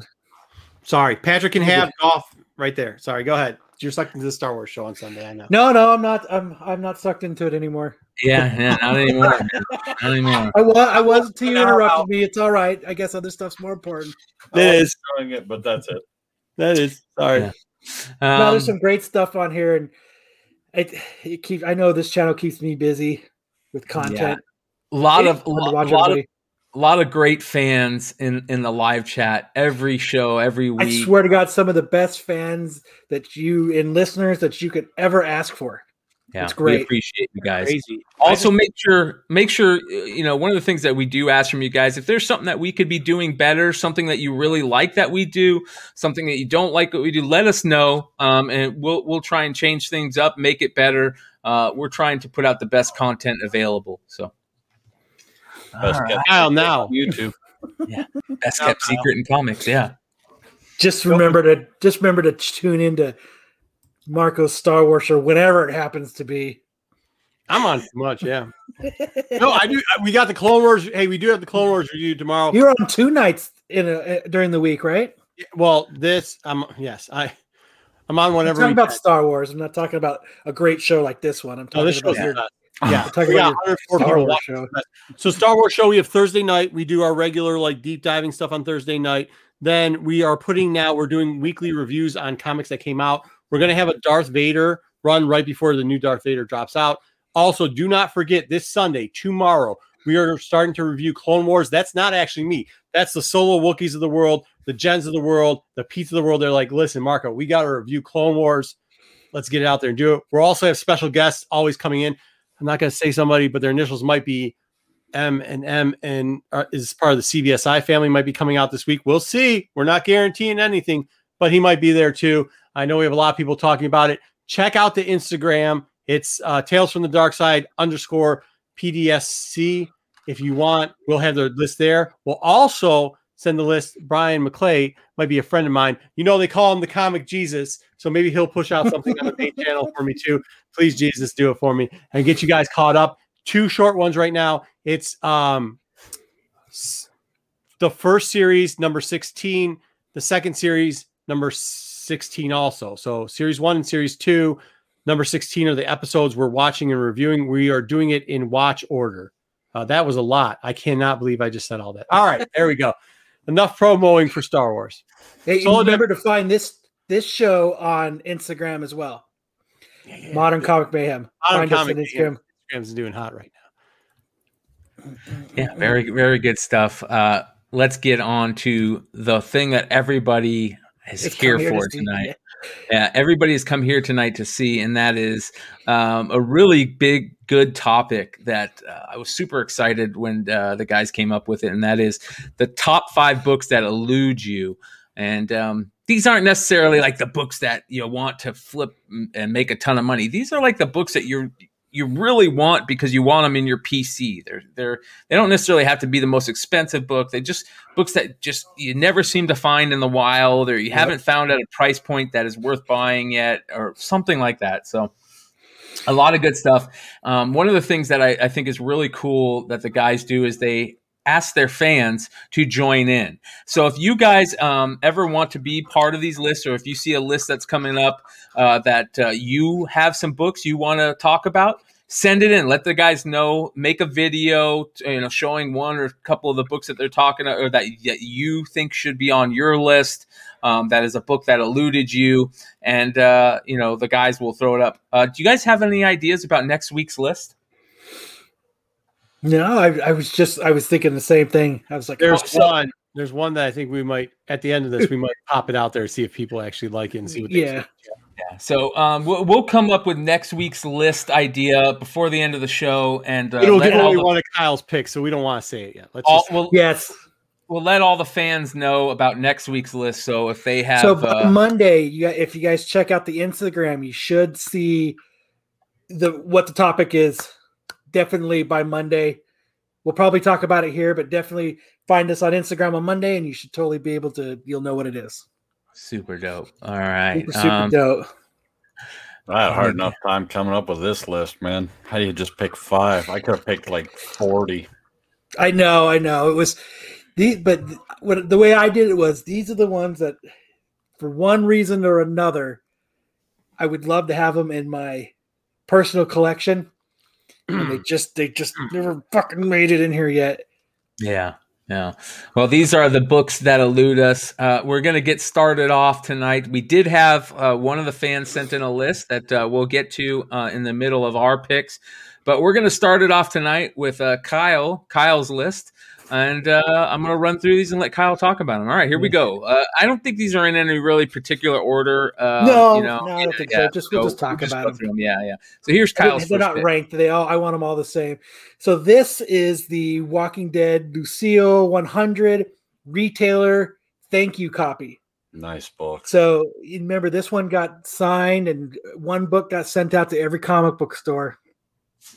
I'm a huge Walking Dead fan. I have all the ones but this one. No, I have a full run of Walking Dead. I've got them all. I've got so many variants that I could find, and I've th- this is like my this is my run of of runs. This is you know, and this is just the book. One of the books I just it it's just too expensive in there now that they're graded some of them somehow snuck in that yellow label, even though they were all pre-signed. I don't know how they did that. And there's a few that are floating out there that aren't even signed, that are still not, and I don't know how those ones even got out there. But this one is just, and the price point on this one is just, it's just too expensive. It's been too expensive since it came out. But I would, it would be like the perfect, like cherry on top of the of the Sunday to have this as part of my collection. So if anybody has this and they want to get rid of it for like 30 or 40 bucks, hit me up on the Instagram. I'll be more than happy to take it off your hands. If I find it, I will I will just send it your way free of charge. Hashtag kissable Kyle.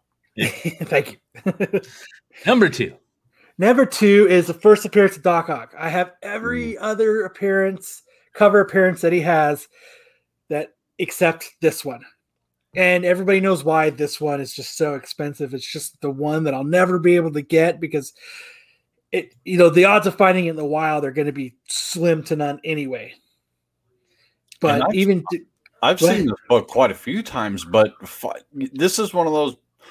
and I don't want to speak for you, but this is one of those books that even in the lower grade, I'd maybe pick up just because I'd like to trade up later. But trying to find this in, in a decent, good grade is one almost unaffordable, and two, it, it's a ghost. You just high grades of this just aren't out there. No, I mean I think the highest grade I've ever seen for this is an eight. Yeah, I had I had a five five, a four, and a six in this, and I regret selling the six. I really regret selling the six. Oh, I might have to go the Rob route. That's a good. uh That's a. Yeah, get the foreign. I think that's might be where I'll have to go. That's actually an awesome idea. But that was, yep, that's you know, and everybody knows this. This is a great iconic cover. It's fucking awesome. Any Doc Ock cover is awesome. He's just that character. I, Yeah. I almost had this one on my list too. Almost. Number three. The Walking Dead Michonne Ghost variant. This is one of the ones where I was like, you could have got it when it came out for like 20 bucks. And I was like, you know what? Just going to hold out. I'm just going to wait. People aren't going to care about this book in two weeks. And that's when I'll pick it up. And it was, it was one of the many times that I was wrong. Because this book is still going for a few hundred bucks. It's just too expensive to pick up right now. I mean, I guess I could really try to finagle, but it's an awesome cover. It's it's freaking cool, and it's just one of the ones that's it's just hard to get. Yeah, it is. Uh, JJ Maxwell says it's ironic that it's called a ghost variant. Uh, yes, it is. Yeah, It it is. is. Yes. Yeah, that is. It's kind of smart. All right, number four. And this is just another one. It was the another retailer one that came out that where McFarlane said thank you, and I think it it came out. It started at 150 bucks, Nine point thank you nine. variant. and it was one of those books. I- And I, and this is, I said the same thing. You know what? It's Spawn. Everybody likes Spawn, but you know what's going to happen with this? The price is going to drop.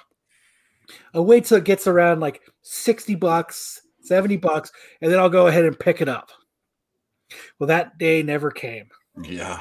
Yeah. It just Um, didn't happen. And it's a cool cover because you know it's another, you know, it you know, it was one that was on our I think it was actually on my uh Spawn 300 or my th- Amazing Spider-Man 300 swipe uh list. Yeah. And, So- and Todd will not sign this book. Uh, you Nope, know, he refuses. It's this was the thank you variant. Yeah, mhm. to the, to it wasn't it wasn't meant to it wasn't really meant to get out into the wild. Yeah. So I'll thank Dope. him for it. yeah, dope book. I think I think I have a nine eight of this uh, uh, somewhere around here. I know Brian has guaranteed three of the books that are that are on my list. and I know it for a fact because I've seen them. Number five. If a masked bandit shows up at your house, Brian, with a big gray beard, I swear it's not me. I swear. So the number one is Rafael Albuquerque. Now, this is I'm probably one of the few people on the planet to say this.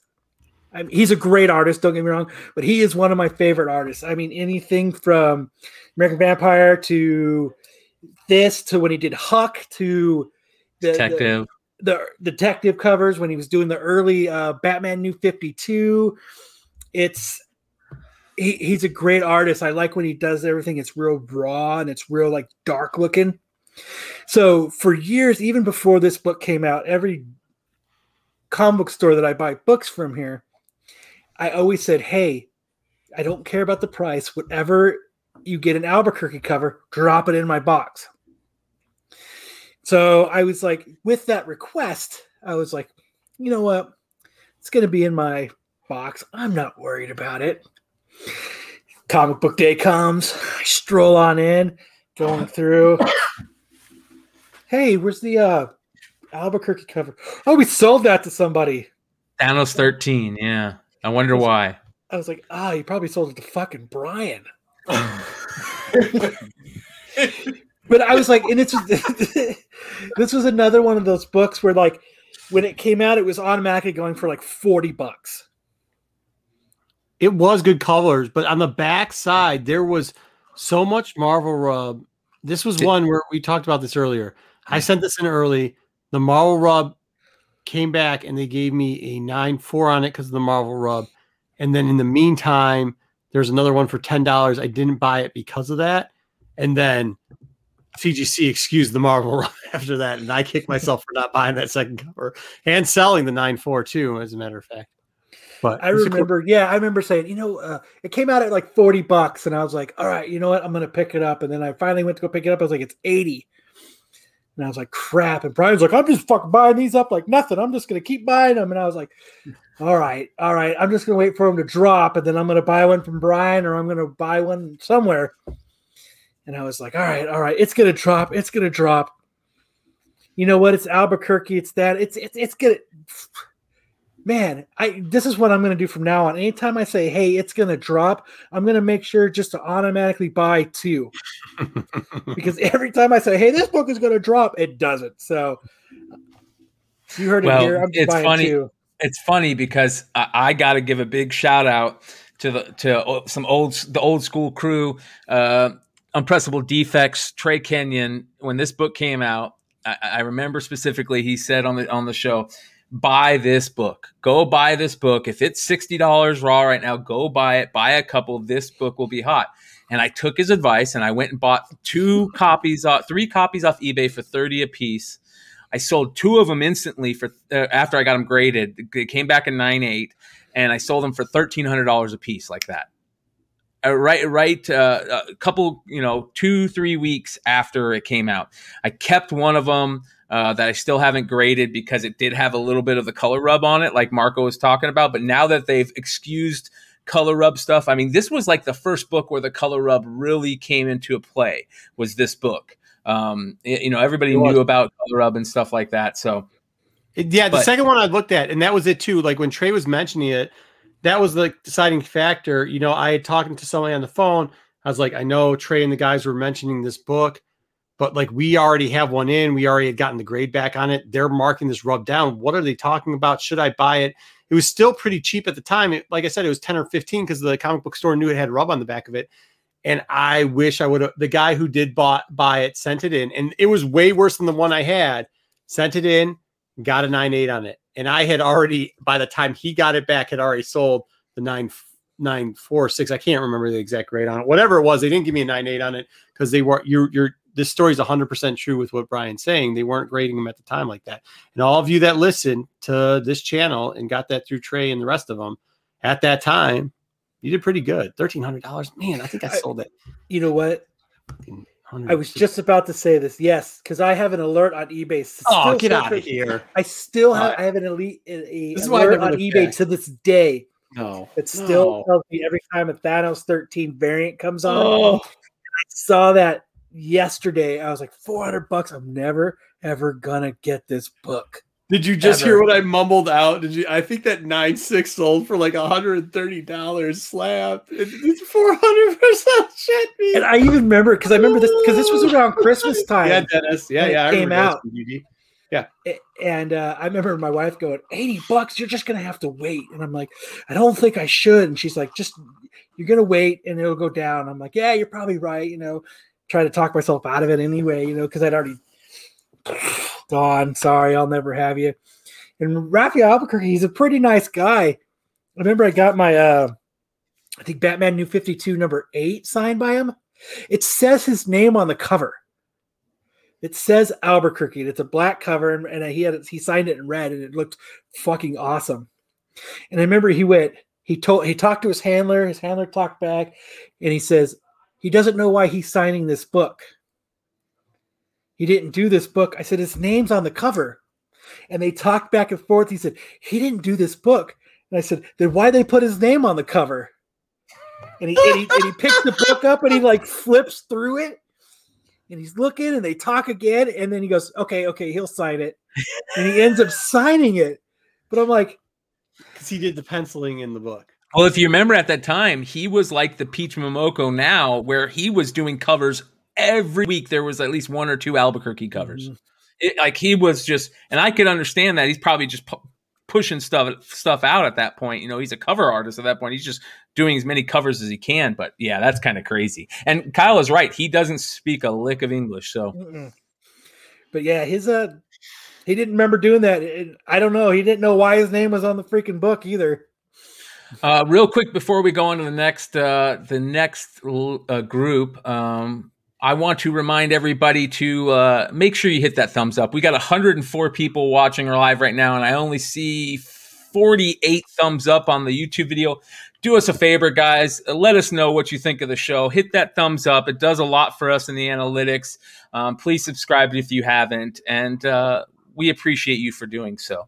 All right, let's get into next. We've got uh, Marco on the list. And um, th- his first one is a book that I absolutely love. That uh, is one of the books that would probably have made my list, um, you know, if a couple others didn't. But this is a really cool one, and that is So I- Deadpool number forty-five, the uh, Run the Jewels variant. The Jewels, yeah. Lee. So I don't get a lot of FOMO, and sometimes I miss out on books. So I don't get disappointed because I always accept the fact that I'm going to miss out of it. This is one where they were like, I had one book on my list, and we'll get to it later that I really am disappointed with. But they're like, well, isn't there any other book that you're like, eh? And I was like, well, books that I don't want to sell or anything. The Run the Jewels one because I like Killer Mike. I really did like this. I saw it, and for cover because at the time it was, uh, I think it was only ten dollars. And I was like, oh man, I'll debate buying this. I don't think anybody's to buy this. I'm to wait for the sale because they have an annual sale that was coming up in a little bit. And I knew it would just work in there. So I think I could buy it for like 75% off. So I was waiting for that. And instead, the book blew up. And I was like, oh, just a dumb move. That was just, it was just a dumb move. I wish I would have had it. And I really will not. Um, I won't pay anywhere close. I looked it up when I was looking this up and I said, oh, it hasn't come back down yet. No, I won't pay that price, sir. I will not pay that price. Absolutely not. sir. Well, No, you know sir. That that is an interesting thing. We talked about the Albuquerque, uh, what the Albuquerque was going for, um, and um, you know, me being the professional podcaster I am, I forgot to bring up what some of these were going for. And let's uh, let's see what this Deadpool, Oh, the Deadpool? 40 It was a Skottie Young book, 45. I was like, nobody's buying a Skottie Young book for ten. They'll pay five dollars for a Skottie Young book. That has also paying- become an incorrect statement. What's that? Yes, yes. That is an Deadpool incorrect statement. Everybody buys. Skottie Young. Yeah, It but not like for that couple- price. They'll buy it for five dollars. They Yeah. won't unless he's at a show. They won't buy it for more than five. Yes, I agree. When the book came out, though, you have to remember it's a rapper book at the time. That One seventy five for an eight five is not bad. yeah, I know, but I could have bought it for Twenty $10. for. Oh, this is Mexican variant. Okay. Yeah, no, no, that's not the real one. Yeah. Well, that's Yeah. still pretty good. Three twenty five, best offer accepted. No, ten bucks. Three eighty one for a nine You buy it for ten dollars. is sold. I don't I care mean, this is. I, I'm with you. I, I'm a huge fan of Run the Jewels. I'm a huge fan of Killer Mike, um, and they they haven't put out a bad uh, uh, song yet, in my opinion. Mhm. And I love how they did these like they were almost like a viral marketing type thing where they put these um, the books out. I blame Rolling Stone. I if they wouldn't have put the book in Rolling Stone, I don't think it would have done what it did. It was Skottie Young. You got to think in the mindset at the time. You're thinking, look, the hip hop covers weren't doing good. The Skottie Young stuff was doing okay, but it either had to be at a show or it had to be, you know, it's just the weird stuff that goes through my head. And then I set a price that I was willing to pay for it. And when the and also too, like you know, when you get that point where somebody's like, yeah, I'll buy that on discount then because you overpriced it and then it doesn't go on discount. You can't really be like, well, I'm going to overpay for it now. Now you just have to play the wait out game. So I'll probably cl- get it in a collection one time, hopefully, and that's how I'll be able to, um, in my own head, accept the fact that I probably am going to overpay for this book. But till that day comes, nah, I'm not paying. I'm not paying thirty dollars for the Mexican variant. I'm not paying two hundred dollars for the U.S. variant and the 6.0. No, not not doing it. Um, the next book I have on the list. So this one's an interesting story. So I started telling stories on books. So I missed out on this book, but this is how I missed out on this book. And I know the chat is going to blow up. I still go to this LCS or the back of a truck. Yes, JJ Maxwell. Uh, so I had actually pre-ordered this book from my LCS, who's been very good to me. Oh, there you show it. And the regular manager who takes care of me very well was not working that day. He had gotten sick on Tuesday. Wednesday hits. I call in just to make sure because this book was getting very hot. Said, "Hey, listen, uh, just want to double check. You have this in my file. I have the bat phone number to the LCS. I can call anybody I want there before the store opens. I do. The guy gets on. I was like, Where's, I'm not going to say the guy's name. Where's the manager? And said, Oh, he's been sick for the last two days. I say, That's unfortunate. I said, I just want to double check. You do have the one in 100 variant or for me for Ghost Spider. Yep, we got you the variant. I walk in the door at 10:01. He opened the door early. A customer was in front, a regular, a guy I like, very nice guy. Uh, bought him some Power Ranger books, gave him some stuff for free, stuff like that. I said, Hey, can I grab my pole real quickly? He says, Yeah, give me one sec. The guy turns around and he goes, Hey, Marco, look at this book I got. I go, Huh, you got one of those. He goes, Yeah, got it for a $100. I said, Oh, that's nice. I said, Can I see my pole? And uh, yeah, that, I didn't, didn't get the one. I got the B cover, got the B cover. And I was like, What the? Hey, dude, I, am sorry, sir. Uh, you have another one of those, correct? He's like, No, why? I said, I just talked to you on the phone an hour and a half ago. You said you had that variant in my poll. I've asked for that variant a month in advance. Like I did it off the FOC. What can I do? And you just see the guy in front of me's face turn red, and he's like, "Marco, I'm so sorry." Here, I go, "No, no, no, no, it's your book, bro." But let me just tell you this: you just spent a hundred dollars on an eight hundred dollar book because at the time it was eight hundred dollars, and I said, "You spent a hundred dollars on eight hundred book. Congratulations, we're good." And he walked out and he ch- tried to apologize. Tried to. He, it wasn't his fault that he bought it. Yeah.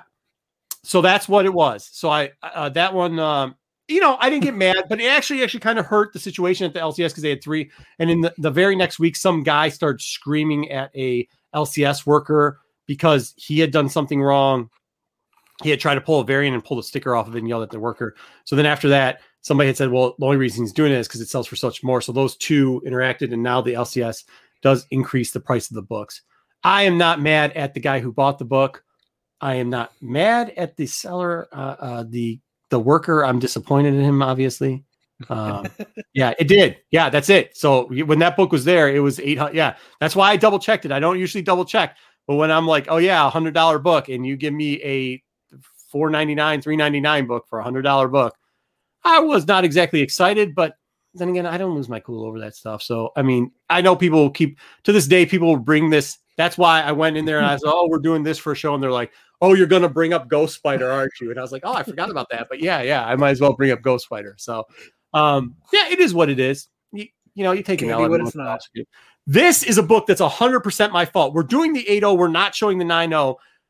Me and one of my friends, this is where friends, you just sometimes just want to give them one of those right in the Nizzos. And that's because this book a couple years ago, yeah, dads everywhere agree. I'm not mad. I'm just disappointed. Is what's stick. Yeah. Okay. Somebody read it off next time so I don't have to do a terrible job of it. So, Strange Adventures. We're looking at Strange Adventures 205. It's the first Deadman. I like these weird characters. Obviously, you've heard me talk about when I talk about DC. I do enjoy Dark Justice League. This book was $120 on the wall, on the wall, and was all of a 9.0. It at worst was an 8.0. And I know it's 9.0 because I know who bought it and graded, it, and it wasn't me.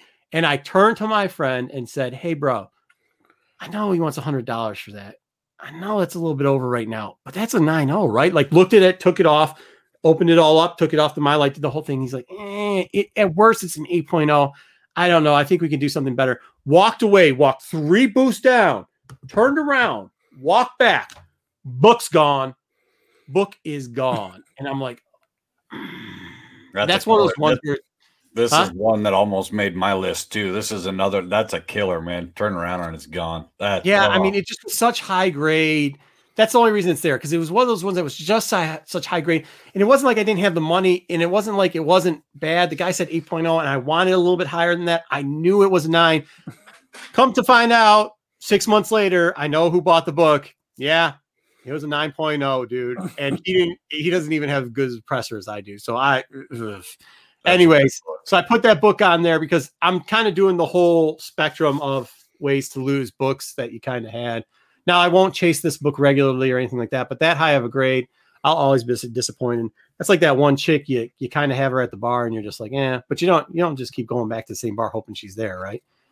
Nico got the 9.0. Nico did not get that 9.0 please. All right, next book.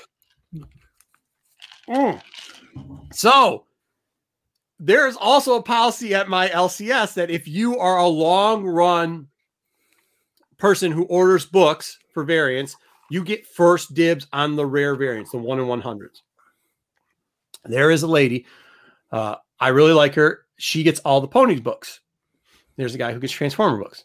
But this is Transformers and Ponies. And this book I was trying to get for my kids because my kids, I have two of my 20 kids that are trying to read at the time. And they and one of them likes Transformers and the other one likes ponies. It's the perfect combination. I wanted to get this to hold on to them. I had that one in 100. I had request. Well, no, because when they grow up or something, it was really cool. Plus, I see that on the Facebook groups all the time. What I do for them a lot of times was early on, I'd give them previews so they would be into comics. So I don't want them tearing up the regular books. I'd let them tear up the previews and go through it. They were very young at the time. The Transformers Point series came out. It was something cool because both of them watched that. So I was like, we could get them involved with that. I had put in for it, and they pretty much go, "We love you. We like everything that you do, but like you ain't getting this book." You're you're you're third on the list. I said third on the list. They're like, yeah, well, we have to give it. I'm almost said her name three times, so I'm not gonna say her name. They're like, we have to give it to her because it's a pony book. And I the only time I almost started arguing with them was like, you mother bleepers. Like I spend a bleep ton with you guys, and I order FOC. I don't have to support my local LCS. And you're good. But then I showed up and I saw her get this book, and I it was worth it. Like my kids don't need this. My kids are spoiled already, man. You know what I mean? They don't need this shit. So it was kind of really cool. That one in 100. Don't you understand? I don't love my little ponies, Jedi Johnson. I love my kids. There's a difference. There is a difference. I don't hate Luke either. Know, I just hate dudes Luke that go doesn't make me cry, but My Little Pony does. It doesn't make me cry either. No, I mean, none of these things make me cry. What are you talking about? No, absolutely not. The only reason I wanted to for the kid, I'm not disappointed because the person who got it, like, she is extremely happy. I actually got all the other high ratio covers for these books. My kids will be look, they're spoiled little craps, man. I got money now, so like they are, they're gonna be spoiled. I don't care. I just this was one where I was like, man, now I see how it is. I'm first on the list all the time, except for when My Little Pony comes up. Now all of a sudden I'm number third on the list, huh, bro? Okay, okay, I'll remember that. And do I have? Oh, the last one is really. This was the number one book. This is the book I messed up. I screwed myself on this. I'll take this one on the chin all the time. This is Yellow Claw number two. Why I'm bringing this book up is I have Yellow Claw number one. I bought Yellow Claw number one and number four in a huge Silver Age run a long time ago. I was like, it's a four run series. Number two is the first Kirby. Kirby just came back to start doing stuff at Atlas at this point, right? Like, so he had left for a little bit, he had come back. This is his first Kirby. I'd gotten three, which was second. I was like, okay, cool. I'd gone out to Baltimore. This was like five years ago. And a dealer who I was kind of familiar with, but wasn't that wasn't as close as I am now with, had this on the wall. Now, back then, we have to remember the time period we're talking about. A lot of people were Wednesday warring it and turning it into Silver Age, and they were really going after artists like Kirby and stuff like like key books, but not just for characters, but key books that made a difference. And uh, and fortunately or unfortunately for me, Yellow Claw was what people were gambling on this book because it was Kirby coming back to Atlas, which is a huge deal because as you know, Atlas turns into Marvel, like huge, huge deal. That is not why I wanted this book. I wanted this book to complete the run. This dude had this book on there. Think about this. I'm missing a year because we all washed last year away. So it's six years ago. He had it on the wall, mid grade, perfect. That's why I want mid grade. He had it on the wall for $300 and said, Kirby's return to Marvel. And I'm like, bro, that's more expensive than number one. Nobody cares about that. And he's like, I'm sorry, man. Like, this is what it is. It what is what it is. I go, yeah, I won't. No, I, I'd be willing to pay 150 for it. And he go, and he's like, very nicely said, well, I won't take 150 for it. And at that time in comics, I was surprised because everybody would take. They didn't care. I'd start off at 50% and then we can negotiate. He didn't even negotiate. He's like, no. Um, we have become friends because he's actually semi-local, runs a show close to us now. I've bought some great books off of him before. He still does the same thing. If he thinks the book is priced the way he is, he'll leave it at that. If he doesn't care, he'll underprice it. I've gotten great books off of this. This book, I never got it, and I've never gotten it for the price. And now that I offered 150 on it, I refuse to pay market rate, which I think his market rate is for what he's asked, what he was asking for it now. Like I don't. It's There's weird. only one on eBay. It looks like, and it's a four or five for about Oh, four hundred bucks. I, yeah, I mean, this thing had to be close to a five, dude, too. So it was actually a good price for it. I just can't. Like, I want it. I want it raw because I have them. I don't have any of them graded. I want it a certain way, and it's one of those things that chap you. You know, when you say in your head, I don't know what everybody else does, but when you say in your head, like, I'll find that book for this price, that's why I never get FOMO. Like, I know I'm probably I'm never gonna find this book for that price. But what I'm saying, what I'm saying is like, yeah, you know, it's um it is what it is. I'll always keep hunting and I hope I get lucky one day because it's easy to buy books, right? Like it's easy to like, oh, I like this book, it's expensive or whatever. I'll put it down on that. I'll sell these three books. It's not easy. Don't get me wrong. A lot of people are doing it and, it's tough. Like if you want a 181, you gotta sell a bunch of books to get there. I understand that the longer you stay in this, the more you'll see these books more often. And there's certain ones that you just won't see in person anymore. And I am, and that's kind of what my hunt has been over the last like six or seven years is to actually see and buy it in person.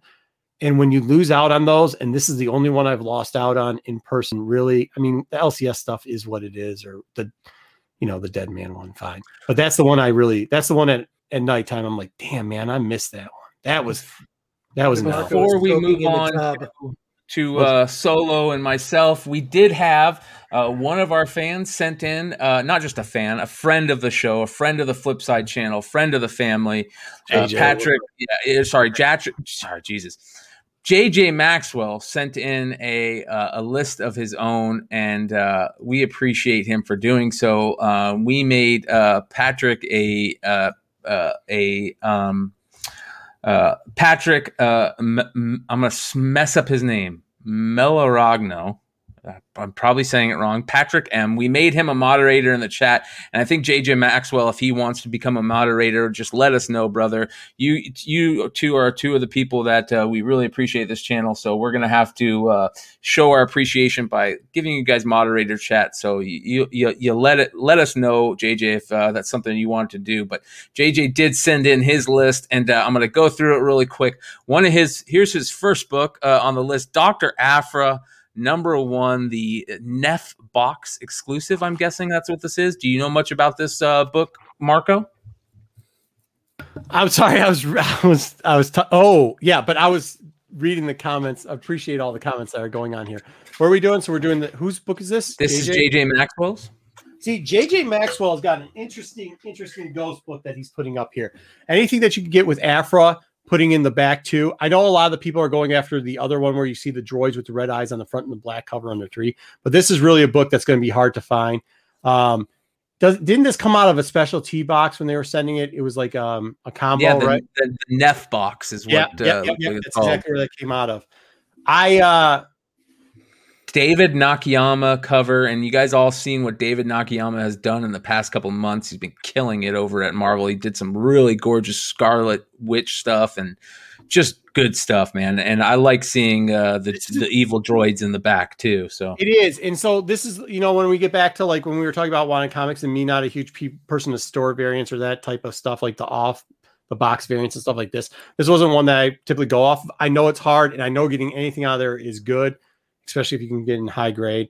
And JJ does not disappoint with this book. I mean, that's a that's a solid book, dude. That's cool. You don't see it a lot, and you don't see a lot of people out there hunting from it. Might be one of those ones that's harder for everybody to guess. I guess you probably shouldn't have put that out there now because it's going to be on people's list. I, I mean, I believe it will. And, and, we even got another one in there, John's box of comics. Thank you, John. We'll check it out too before we end this. Uh, the, we'll do it uh, here at the end. Here, we'll go find it. So very cool. All right. On to the next one. It is this is an interesting one, and this is one that uh, I probably would have thought about putting on my list. Also, um, I I don't. This is a book that I can never find, and it's not yep. Sandman uh, number eight, uh, the regular version. It's the Karen Berger version, uh, which if you look on the inside of Sandman number eight, there's either the Karen Berger uh, um, little thing that she writes up or the who's the other one? The other one is uh, what's her name? Not Karen Berger. Basically, the Karen Berger one was put out in the first couple of, of print runs. I think I've I've never seen one in person. Uh, the Karen Berger editorial on the front on the back uh, front cover, inside front cover. Um, really, really tough to find. There's a story behind it that I'm not really too sure about, but it's it's a super hard book to find, and it's uh, up there with Sandman 75 second print as being one of the books that Sandman fans just just cannot find anywhere. Yeah, Brandon, you said it's Karen's letter to management. Yep. Um, So if you get a graded version, you have no idea what's inside that cover. Then yeah that's that's one of the things that we talk about a lot with this book is if you guys ever see this book on a wall somewhere ask to open it up and look inside and if you see the karen berger uh, editorial letter in there um, grab that book uh, even if even if it's a little bit expensive because it's so hard to find I, like i said i've you never this seen one stated on the label. uh they i don't know i they, i They, believe I they, know they didn't. They didn't used to. I think it became an it, it became a write on. You know how you used to be able to write on stuff to um CGC. I think it became a Mhm. write Well, it it it's a crazy book, that's for sure. That's one hundred percent for sure. It's really tough to find. So cool book, JJ, The Sandman number eight, Karen Berger. Berger He's doing good. He's in home runs right now. This one, uh, Kyle will like, and um, I'm not exactly sure which one, which issue this is, but I think this is the White Widow uh, book. Um, gorgeous, gorgeous cover. Uh, this is White Widow. Uh, let's see here. What is this book? White I Widow number picked up- one, the San Diego Comic Con Boss Logic variant. So there was uh JJ says there was like 25 variants for the series, and this one is limited to 100. Um, he doesn't even like the series, but he's a huge Boss Logic fan and loves this cover. But uh, it's a book that he can never find. So super, super crazy. Um, yeah, really cool cover. And but who doesn't love Boss Logic? two White Widow books today from Jesse. Yeah, a lot of people love uh, the White Widow series. Um, they love the homage covers too. But Boss Logic is. I love the Boss Logic stuff. I love how popular he's become. I love that he's doing covers. I love that he he kind of had his start by doing like just cool like DeviantArt type stuff. Like this is what we would like to see if we could see it. And now a lot of those things are becoming reality. So very cool stuff. Very cool you stuff. No, sorry, my contacts dried out. I can't. this see is it. another one that uh, we know. I uh, John Z talks about this one a lot. A lot of the foreign guys talk about this one a lot, and this is a, always been a tough cover to find. This is the Michael Turner Superman Batman number four German variant. Um, limited to begin with, and it's foreign, super hard to find, super even tougher to find in a in a blue label. Um, I think most of them are green label because they were limited and it says like what number it is on the back of the cover. But this is one of the early foreign variants that made everybody fall in love with foreign variants. You know what I mean? Like this is one of those books that I remember people just talking about like crazy uh, the, year after it came out. Uh, really, really tough book to find. And Michael Turner is one of the most underrated comic artists out there. He unfortunately passed away from the same type of cancer that my brother got, uh, osteosarcoma, I believe. And um, really sad story, but uh, he was a young stud, and uh, art was second to none. If you guys love um, Witchblade, uh, you're a Michael Turner fan, bottom line. So, very cool stuff on that one. And last but not least is this book. Uh, this is Robotech. Well, let me say this right. Here we go. Robotech Crystal Dreams. Uh, it was passed out at a con for for gamers for a game that was never made. Um, they're incredibly rare and they sell in the four figure range. And JJ says he's only seen it on eBay once. Jeez. Yeah, that's pretty crazy. That's a book I did not know about. Um, this is uh, this is something that this is the type of books that I love. This is why I love these lists um, that uh, Modern Comic Mayhem are doing because it's it's not necessarily spec lists. It's more along the lines of these are cool things that you might not know about, and Yeah. and it's fun ideas to come up with these lists and to let uh, people know who are maybe new in the hobby about some books that they've never seen. This is a book that I didn't know about. I've never heard of this book. I've never seen this book. And now that I know about it, if I see it, I'll grab it because that definitely looks like a, a Sky Striker, uh, Transformers type uh, jet right there, if I say so for myself. So very cool. All right. Let's get into Solo Wookie now. Solo, you had a freaking a, a list, man. You had a killer list here, and you started off with a banger, man. Man, eclectic list. oh man. What a beautiful! I love this cover. This is Spawn two ninety nine. Uh, the is this the Emerald Comic Con? Is that what this is? No, what is this? this is uh, San Diego Comic Yeah, Con. so there you go. Yeah, in this book, uh, the first time I ever saw this book, it actually was signed by Todd McFarlane, and I'm I'm actually looking for the signed version of this book. I couldn't get a picture of it because there's none that exist on the internet, but I did see someone pull it out of a mystery box that they had bought, and it's signed by Todd McFarlane on the bottom in the same venom green that is across the top in the spawn lettering and the way the two I, it just pops and this cover with that purple and the green on top and green on bottom signature was it- it's just amazing. This Mhm. book is unsigned. They're they're like 500 bucks. They're just nearly impossible. You- they're out there. You can get them but at $500 ouch. Like that's ouch. You know when you can find it you, you got to be right place right time and right amount of money in your wallet to be able to pick this up. There it uh, this book eludes me and i i love this cover. It this is a 2019 top five greatest cover all time 2019 in my opinion. It's totally just my opinion but i i love this cover. I live for this cover.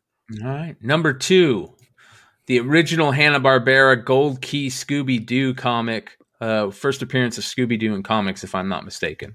Yes, it is. First appearance. I grew up with Scooby. I love Scooby Doo. Um, it just, I mean, how iconic is Scooby to so many of our lives? I've always wanted a first appearance Hanna Barbera Golden Key Scooby Doo number one, but I and I've seen a couple, and I almost bought one, but I want a high grade of this one. And again, high grades of this not cheap not cheap at all the ones that i did see were were really beat up and i almost bought one just to have one just just to get one and get in that my foot in that door but man I think if it- I ever seen that book, no matter what the condition is, I think I'd just scoop it up. Yeah it, i live a lot in regret and that i regret not not just buying it. I, I should have just dropped it. I mean i when i the one that i did see was in really bad condition and i think it was around 350 and it was it was maybe a two five or a two and it was it was like three 350 it, it just i A really five zero for a thousand. yeah yeah. seven zero for six for 1100 a what is this? A nine two for twenty grand. yeah, Yeah, but who who graded now- that nine? Is that a CGC nine two? Yeah, CGC. Yeah. yeah Let's see what uh, sold prices for on this book and see if we got much. Uh, you got seven sixty five for a raw for copy. a raw copy. For one and eight, you got three forty nine. It's a rare. It's definitely a rare book. Here's a three twenty for a pretty beat up copy. So yeah, this is you know six old sold for uh, eleven hundred. it's just one of those books when you see it I, I mean now knowing what i know now versus what i knew then i should have picked it up you know what i mean it's one of those you look back in life and you go that was dumb you should have should have got it when you could Ruh-roh, Um, raggy. and if i am in that position again then yeah i'll i'll i'll pick it up you know just to even get my foot in the door at a low grade at this point maybe Because the odds of up. yeah, because you know the odds of stumbling across another one are going to be pretty slim to none. Yeah, and they're and they're out there, but they're they're hard. To, they're getting harder to find. You don't see them in the wild as much. You you definitely this is more one of those e- eBay or third party kind of mm. books, and, and you gotta kind of know about it before you you don't just really stumble across this one. Here's another one you don't stumble across. Oh, Ever. Oh God, Ever. nemesis. This one, killed Teenage Mutant Ninja Turtles number one. TMNT number one. So I've said it before. I'll recant my tale of terror again. When I was a child, I or younger. I've never been a child. When I was younger, I actually held as close as I can get. Yeah, I held this book first printing not once but twice in my hand and did not purchase it in a store called The Stand in University Mall in Fort Collins, Colorado, and I didn't buy it either time. I've held every printing of this and I still don't own the first 3 and it just ah, this book kills me. I've actually held I've held four of the first printings. Two were raw when I was young, and two were actually at um, the Old Man Con that we all went to. Mm-hmm. What was mm-hmm. that? A year and a half ago here in Phoenix, and there was a guy there that had two first prints and one of the second prints, and I looked at all of them and man, I'll I imagine I'll never see this book. I'll probably never own this book, is what I should. This is say. fifth print, isn't it? Yep. I'll I'll see them, but I won't. I, I it's it's one of those books, man. You're gonna drop thirty grand. You're gonna drop 20, 30 grand. Mm. I mean, this is this is my my Hulk 181. I'll, I have no desire to I mean, sure, if I ever get a Hulk 181, sure, I'm in. You know, 180, 181, I'm in that. I'll sure I'd love to, but that's not something I look for. This is one that I look for. This is one that I I hunt regularly to maybe cross my fingers, get lucky. I don't know. Yeah. Ah, brutal. Well, he, brutal. He, I love this super book. tough one to find, but I think this one's a little bit easier. Marvel Age number 12. This one I love, and it is because I'm. Eh, I love the argument. First black suit.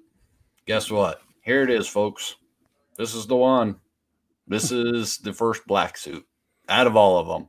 Everyone misquotes it. Everyone says different. This is it. CGC agrees. This is the first black suit. And I'm always trying. I've been I started towards the middle of last year making a Marvel Age run, and this book is hard to find. Um, even in in kind of a beat upgrade, this one's getting kind of tough. So I I'm just this one I think is obtainable, and man, I just you know hunt and search and dive and dig and and keep your eye out and just keep looking and and I don't want to spend a fortune on this book, but it's starting to look more like an obtainable book that I'll spend a little bit more on. What um, I you know I'm going to be interested uh, because we we we saw the the Scooby Doo was going for 20, 20 grand. Your your uh, Turtles was going for twenty grand. Um, let's see what this one is going for. I know it's not, it couldn't be going for that much in high grade. It looks like you can get raws for about 15, 20 bucks. Uh, sure. um, but of course, you do want to find it in, in in your own. But the interesting yeah. thing is, you know, the and fact that I want this one in a pretty high grade. I want this because just because it is obtainable.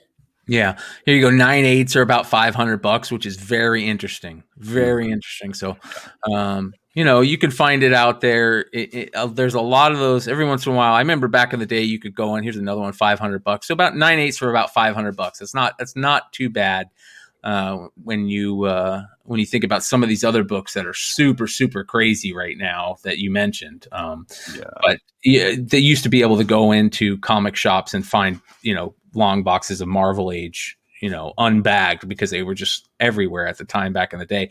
And I am right there with you. I there was a time period where I, me and Kyle would walk into Jesse James' shop, and Jesse would go, "Marvel Age, new Marvel Age stuff in the back. Go check it out." He knew I love these Marvel Age books, man. so he would let me know anytime I got you know new Marvel Age stuff. So, all right, yeah, now like the Marvel Age and the Who's Who and, uh, yeah. and those, history know, of comics, history of yeah. comics. Mm-hmm. Yeah. All right, your last book is a big one too, and I want that one raw. This one, I have a reprint. I do not have the original. I will probably never own the original. and the original is Star Wars number one, the 35 cent mm-hmm. variant. Yeah, and and this one, as we all know, it's another big book, man. It's it's right place, right time, right amount of money in your in your wallet to be able to pick this one up. Um, they're not real common. Star Wars collectors are freaks and fanatics, kind of like Spawn collectors and uh, TMNT collectors. Once they get them, they don't resell them. So being able to stumble upon your your Star Wars number one 35 cent variant, I mean, you're as the diamond in the rough. And I'm I'm happy with my terrible reprint, but you know, as as a big Star Wars fan, I always want to get that number one, and they're not cheap. Yeah. I mean that 35 cent variant, I mean, it was only in a small market as it was. Yeah, a couple states. Mm-hmm. So I mean, how many did they print? 2000? 1500? you know, I'm not even positive. It was not a lot. A I'm just saying, if it only went to a couple states, it couldn't have been a huge, huge print run. Well, and being, if I'm not mistaken, most all of them were newsstand prints, so they're not in high grade. All the well, no. So with the yeah, with the 35s, they were testing the market, and it, the the print run was still decent. The problem with it is, is a lot of them got ruined either way, right? Yep. So you're not like if the overall print run, let's say, on this book, and it's not, but let's say like 30% of this came out at 35 uh price variant. It's it's tough, man, because you have to, it's regional for one. It was the most popular book at the time, not just for collectors, but for adults, which is just stupid crazy. You know what I mean? I think it's a little bit more than 15, by the way, Jedi. Um, and then it's also trying to track it down how they used to do all those regional distributions. So this book right here is tough to get it in even a decent grade because it was going to kids that were destroying it and in regional areas that weren't commonly how should I say this? Great to comic books. It wasn't a classic comic book area, if you know what I mean.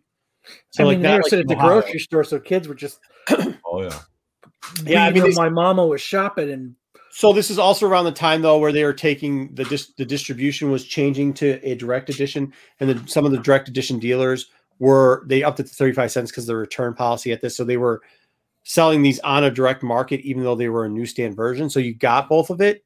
The problem with it was was the areas that they were there wasn't the the collectors that collected stuff like some of those DC collectors out of Ohio. They're keeping pristine things. These were pretty much like it's the most popular thing out there. Go ahead and destroy it and sell it to kids. That's what it was. This was directed towards kids. So you don't get to see a lot of good copies of this book. That's well. Um, before we get on to uh, the final, uh, I think I'm last, but I want to remind everybody what this is. This is the top five books that elude us. Um, and uh, the way that Modern Comic Mayhem guys do this, they do a list every show. Uh, last show was top five, top ten. Uh, McFarlane, no, top 10. No, it was 300 cover swipes. Yeah, 300 cover swipes. Uh, the show before that was J. Scott Campbell, the favorite J. Scott Campbell covers. And now uh, this week it's the top five books that elude us. And uh, one of the things that is really cool um, is that they ask uh, all you viewers and listeners to join in. And, um, you know, they, they, they announce the list the week of in their IG post or the show. And you guys can uh, either send in your list, a video of the list, or, you know, send in an email of your books.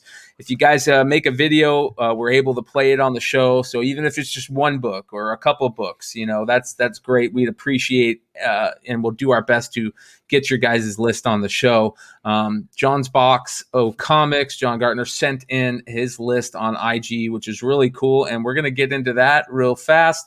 Here is John's list. Um, he uh, he hit us up on IG. He uh, tagged at Tales from the Flip Side. These are my five books. Never seen any of them in person, which I love. This is the type of stuff I love. All right, number one, Dirty Pair, the Adam Hughes, Dave Stevens homage cover. Uh, great cover, beautiful cover. One of the few Adam Hughes covers I still do not own either. Um, awesome book. I wish I had this book beautiful beautiful beautiful and and dave stevens art is one of the most underappreciated artists in comics and i love that adam hughes did an homage to uh, space vixens this is uh, i believe it was space vixens the um the original homage his uh, number two book is wonder woman 28 the steampunk variant another super tough book super. T- look how great that cover is. Who wouldn't want that? Like, Yeah. I would buy that, you know, if I saw it uh, and it wasn't a variant. But I think this is like a one in twenty-five or a one in fifty, maybe something like that. Super, super tough to find. Number three, Devil Moon Girl and Devil Dinosaur. Number one, the variant. Uh, shout out to Mighty Mel V and Drunken Chat Crew. That's this is one of the selfie variant, right? yeah, yeah, super tough book to find. Um, great, great book, and I love number four, the IDW Mhm. uh, Baroness variant, Cobra Civil War issue nineteen retailer incentive variant. Um, absolutely stunning, stunning GI Joe book. Uh, one of the few GI Joe books I don't own. Yeah, I love that book. Yeah, absolutely gorgeous. And his final book is Squirrel Girl, number two seven twenty seven. Sorry, my eyes are a little bit low. This is the Stan Lee uh, variant, I guess, and um, probably from the Stan Lee store. It looks like, and yeah, that's a great looking cover. And I've never seen that book ever. This is the first time I've Mhm. ever seen that book. Very cool. Two of us. I didn't know that existed. That's that's a cool cover. And I'm not a big Squirrel Girl fan, but any but that that's one I'd Definitely one to look up. out for. Yeah. Yeah, that's awesome. That's cool, man. That's very cool. That is very cool. So shout out great. to uh, John's Boxo Comics. Give him a follow over on IG. Here's his IG Mhm. page. It's uh, uh, at John's Boxo Comics. He's uh, he's a he's a big uh, a friend of the family here. Doesn't even Does- look like you're following him. Yeah, he's doing he's doing some good stuff. I mean, look at look at these covers that he's already posted, man. Gorgeous, gorgeous stuff. So big shout out to him. So thank you everybody uh, that did send in stuff. And yeah, uh, I want to awesome. yeah, I want to remind everybody hit those thumbs up, hit those subscription buttons. Make sure you uh, hit the bell so you get all notifications whenever anything drops. Leave a comment, um, and uh, we appreciate each and every one of you. Thank you for that. Yeah, great, great picks, John. Great picks. All right, now uh, I'll I'll end it out. Um, my number one, one of my books is Invincible number one. Kyle knows I've been looking for this book Forever. for Forever. yeah 10 years 10 years at least um, I've always been a huge invincible fan i'd never seen this book in the wild not once not once um, it's out there i've just never seen it super hard to get in high grade uh, it was uh, you know kind of one of those walking dead type books i don't know if they put out as many as walking dead or, or less but uh, you know invincible back in the day i'm a big they did less than seven thousand? I, I don't know. So there's only seven thousand of those Walking Dead's. I don't know how many of the Invincible there are, but I wouldn't su- expect there was very many more than that. Um, I'm a big Kirkman fan because I'm a big uh, Battle Pope fan, and I was reading Battle Pope back when Kirkman and Tony Moore were doing it out of their story. imprint Funk-O-Tron Comics.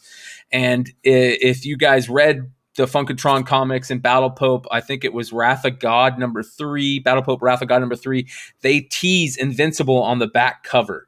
And uh, I knew about Invincible back then, so I, you know, read the series when it came out. I read it in, in um and this is gonna sound bad, but uh, uh, torrents back in the day. So I didn't pick it up, uh, unfortunately. But uh, it sounds like Brandon says there's about seven thousand ish, maybe I think. I think he's a little high on it. I think it's under 65. So I think it's around six, six two if we're if we're lucky. I think it's around six thousand mark with this with this Oh. book. So Yeah. it's gonna be tough to find.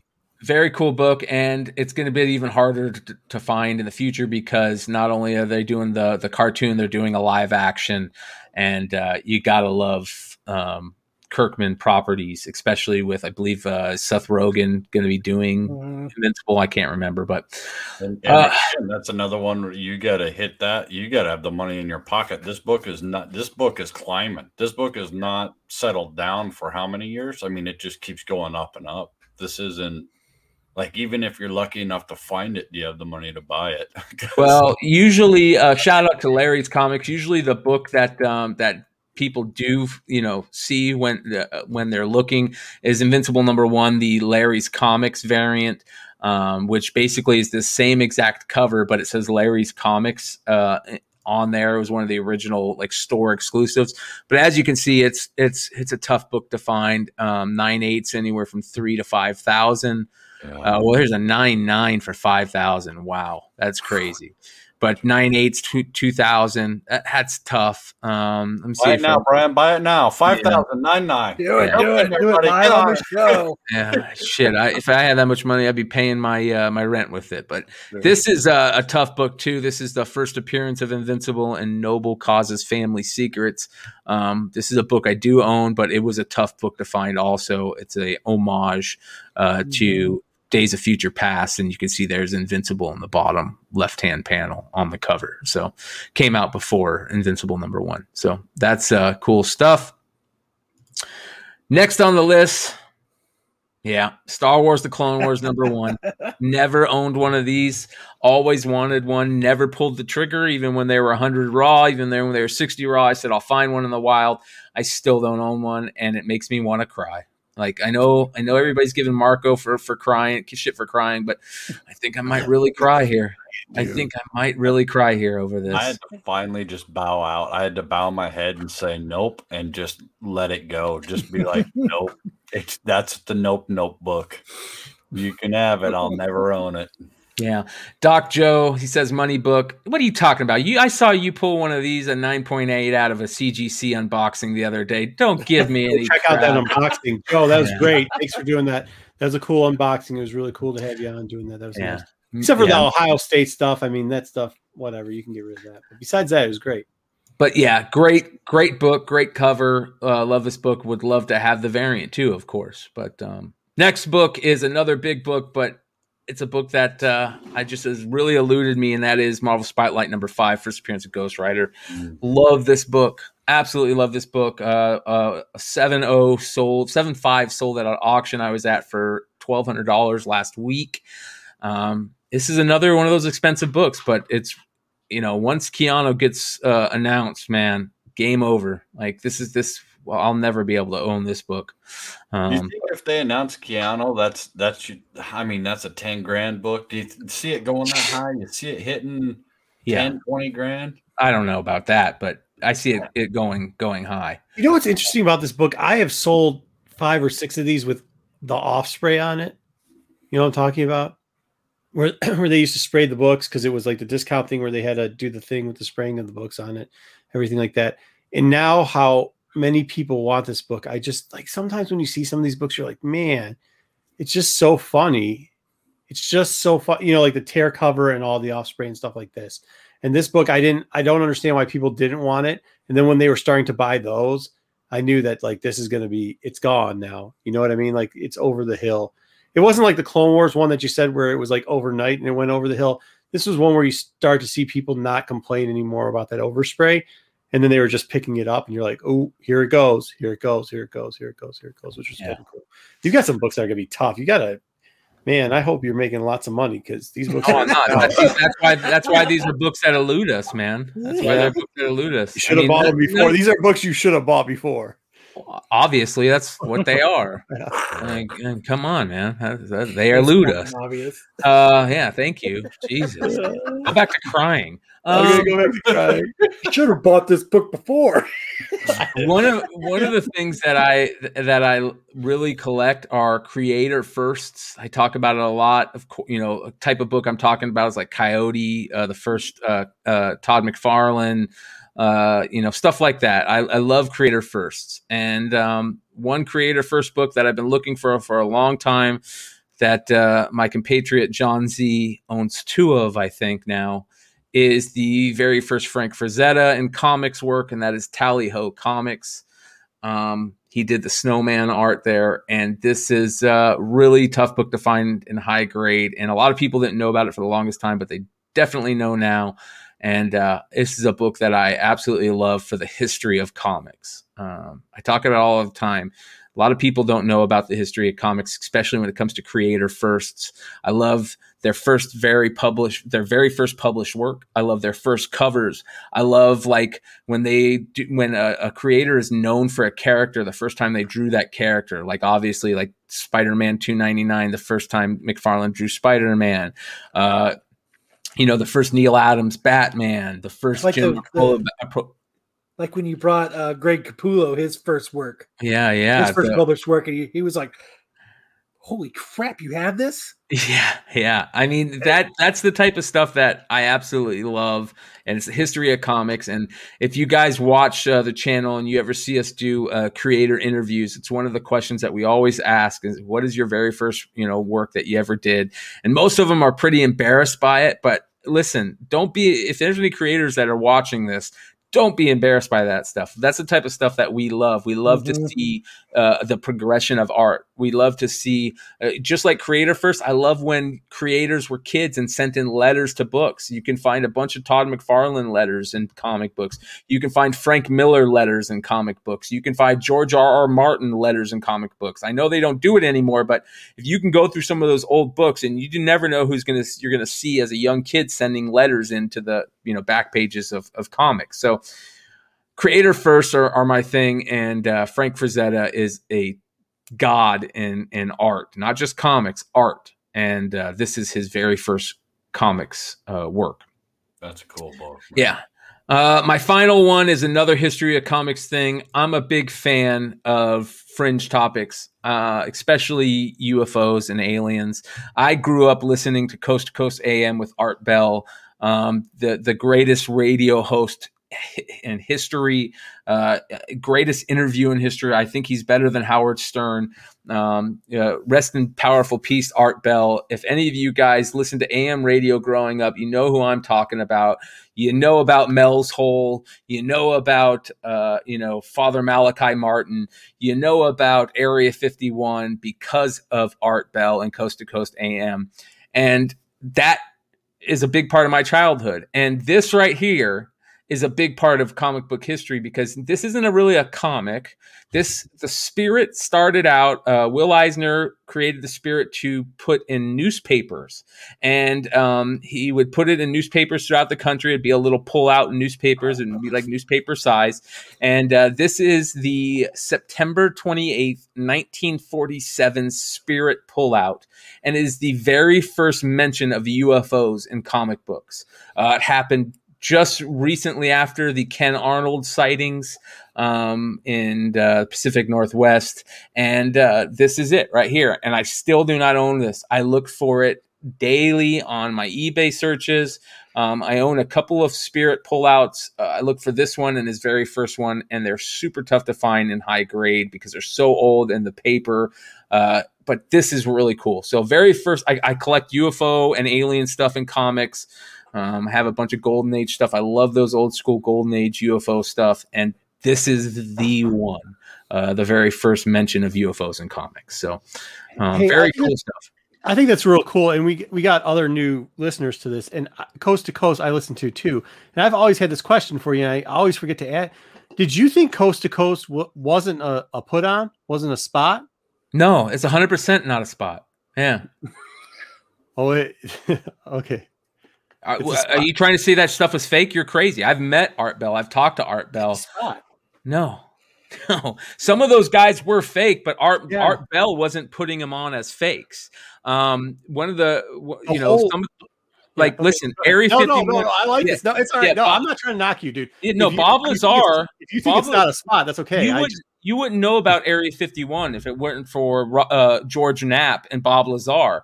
And Bob Lazar 100% worked at Area 51. Um, yeah, he, he might not have his transcripts at MIT, but there are people that have met Bob Lazar. Marco, you can do that all you want. This is something that I definitely know. I've oh, no, worked, no, I'm sorry. No, I've worked in the aerospace yeah, I worked in the aerospace industry. Yeah. Um, uh, um, I've talked to astronauts that ha- have have seen stuff. Um, a lot of fighter pilots have seen stuff. So if you don't, I mean, listen, the the Navy released, the government recently came out and said that these things are real. They don't know what they are.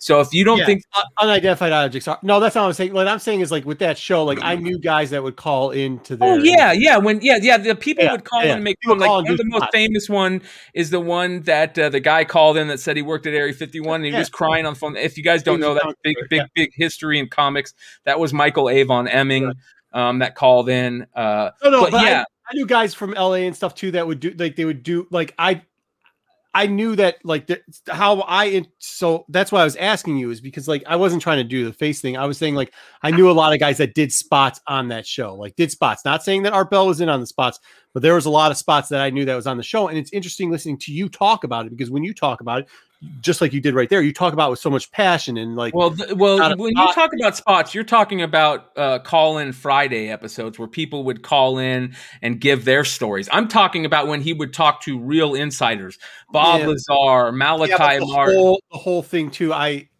I know somebody who helped out with the whole where it was like you heard the devil through the hole. Like I there like I understand some of the stuff or whatever. I just that's why I've always wondered is like I I get what you're saying. Listen, And I- John Lear is not a spot. John Lear's dad created the Lear jet. John Lear knew Jimmy Doolittle. That's he's that guy's not putting on a shoot. You know what I mean? Um, the defense minister of Canada was really the. I mean, th- this guy was the defense minister of Canada. Um, there's two men that the, the six man to walk on the moon. That guy was not was not uh, you know a, a spot. So like these people are credible people. Don't get me wrong. You need to know how to separate the wheat from the chaff out there. There are people who are doing shit just to fuck around. Michael Avon Emming, this and that. But there are also people who have very much credibility firefighters, police officers, jet pilots who are flying billion dollar aircraft. If, if, Mhm. if you don't think that these people ha- are credible, then there's something wrong with you. I'm just no, I'm just saying that all like it's funny because like we see it from two point of views. I knew the people that were doing spots on that show. Not saying that everybody was. I knew the people that were doing spots on that show. So that's why I was saying, like when I was listening to it, it was very entertaining and I loved it. But I was also because I knew people that were doing the spots on the show. And then to hear somebody else say, no, I know the other aspect of it, the people who supposedly weren't doing spots on the show, like that's also that like I remember a couple of years ago you saying this, and when you were saying it, I was like, man, I really knew some people that were doing spots on that show, but Brian seems to know people that, that weren't. And that was very interesting to me that like to be able to do it, we both thoroughly enjoyed that show for two complete different reasons. You see what I'm saying there? It's Yeah. not like it just was interesting to see the fact that like, you know, I didn't know people that were doing spots. You knew people obviously that weren't. I would spots. suggest uh, just to just to you know put tie this up in a bow. I would suggest that people look into Edgar Mitchell. Uh, Edgar Mitchell was the sixth man to walk on the moon, one of the last people to walk on the moon. He was a fighter pilot. Um, You really think we walked on the moon? Oh, 100 percent. Yeah. Oh, yeah, Yeah. we- I thought there was like this radiation field that we've never really got through, and I think And there's I a thought- guy with a blue penis too. called the Van Allen belt. And um, yeah, don't get me wrong. There's certain problems, but yeah, we walk. I- I think that I think that we walked on the moon. I don't think we walked on the moon as many times as we said we did, but I think that we walked on the moon. I believe. Isn't it weird Edgar though? We got there in the '60s and we don't get there now. exactly, exactly. It costs a lot of money though too. So. I, I think there is definitely weird things about it. Don't get me wrong. I think that uh, a lot of it was Cold War stuff that we were trying to get there before the Russians, and a lot of that stuff was filmed um, on a set. I really do believe a lot of that stuff was filmed on a set, but not all of it. Um, you know, there, there's stuff that we don't know, and there's stuff that uh, we do know. Um, What yeah. I was- Art Bell was a medic during the Vietnam Art War, and he also he also uh, holds a record for the longest amount of time to be live broadcasting. So very cool stuff. Yeah, what I was I was just making my point was that Art Bell was very interesting to different people. It was the point of that. But yeah, that's cool. Very But cool stuff. Is there a book out there that you guys have gotten that that used to be on your elude list, and now it because of something cool happened that you actually own that book now? Oh yeah, yeah. Oh yeah, for sure. What about you? Oh, me, yeah. I actually went and grabbed them real quick. Let's see them. Okay, so books that didn't elude me. So thanks Jesse and Brian, but my Batman Adventures 12. Nice, dude. Nice. And then the rest, and then like, you know, another thanks to Jesse and shout out to everyone talking about the Doomsday Clock, but I got to sign Geoff Johns number one Doomsday Clock. That's a dope cover with the lenticular. Yeah. Yep. That's so badass. Oh man, I'm jealous. So these next few books are shout out to my buddy Chuck, but he got me a Batman 232. That's clean. That's nice. Trash. Throw it. Just let me know when you throw it out because I want to pick it up. There's no comic books out there, huh? wow. Punisher. In good shape. Ugh. My Amazing Spider-Man 238. Yeah, you should throw all those out. Trash day. So- When's your trash day? Tuesday? Throw all those out. Yeah, it- it's Tuesday. Yeah. but you know, it's once in a while. You know, it, it happens. The stars are aligned, and fucking, you know, we do end up with cool books that. uh right place, right time. That's dope. It's the best. I Yeah, think uh, I think Chuck, uh, our your, our buddy Chuck, really did that for a lot of people. He he he made their dreams come true with that collection with a lot of people, man. So very cool stuff. Yeah. That 129 is sick, man. That was in Ugh. great shape.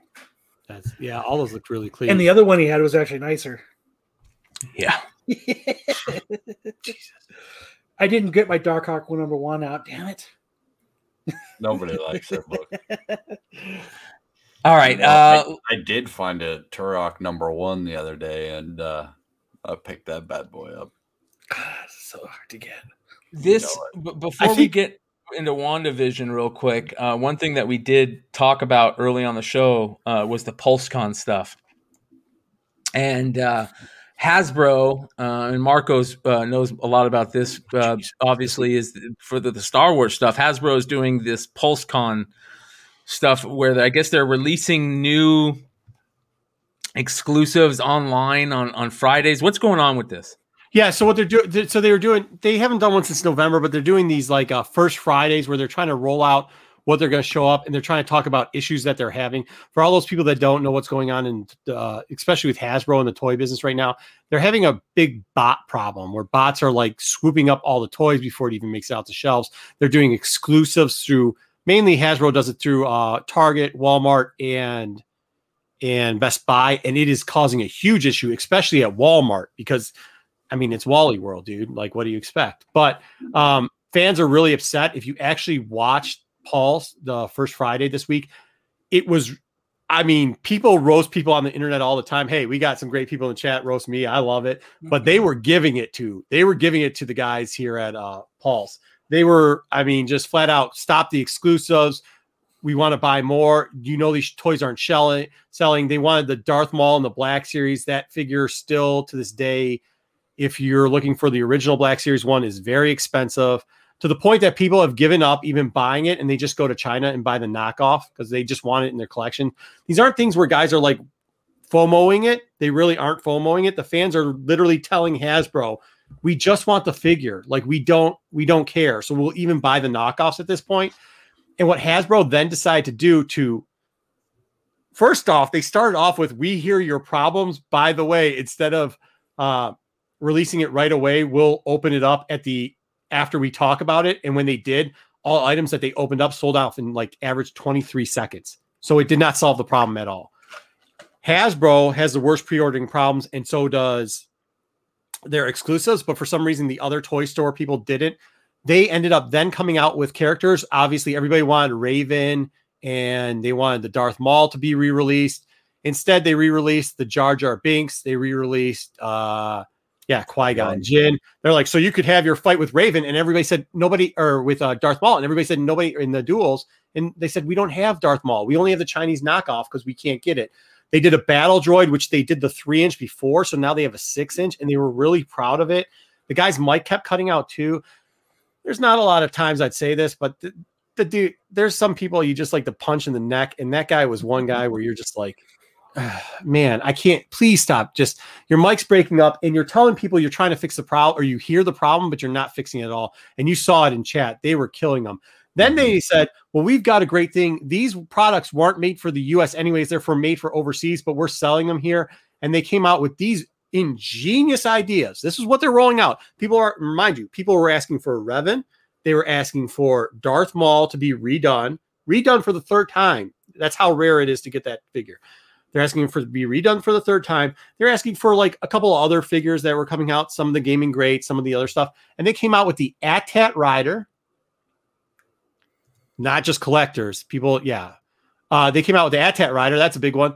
Paploo. Uh, they didn't even come out. When this guy came out, all you saw was mother bleepers. You couldn't even give us Wicket. You gave us the sixth Ewok, like Yeah. for real. And they Yeah, did. that's not even in the top three. I mean, you don't have Chirpa. You don't have like that's the one you went with. Get out of town. Come on. And then they gave like the layout that they just did in the 3 6 for the the reprint for that.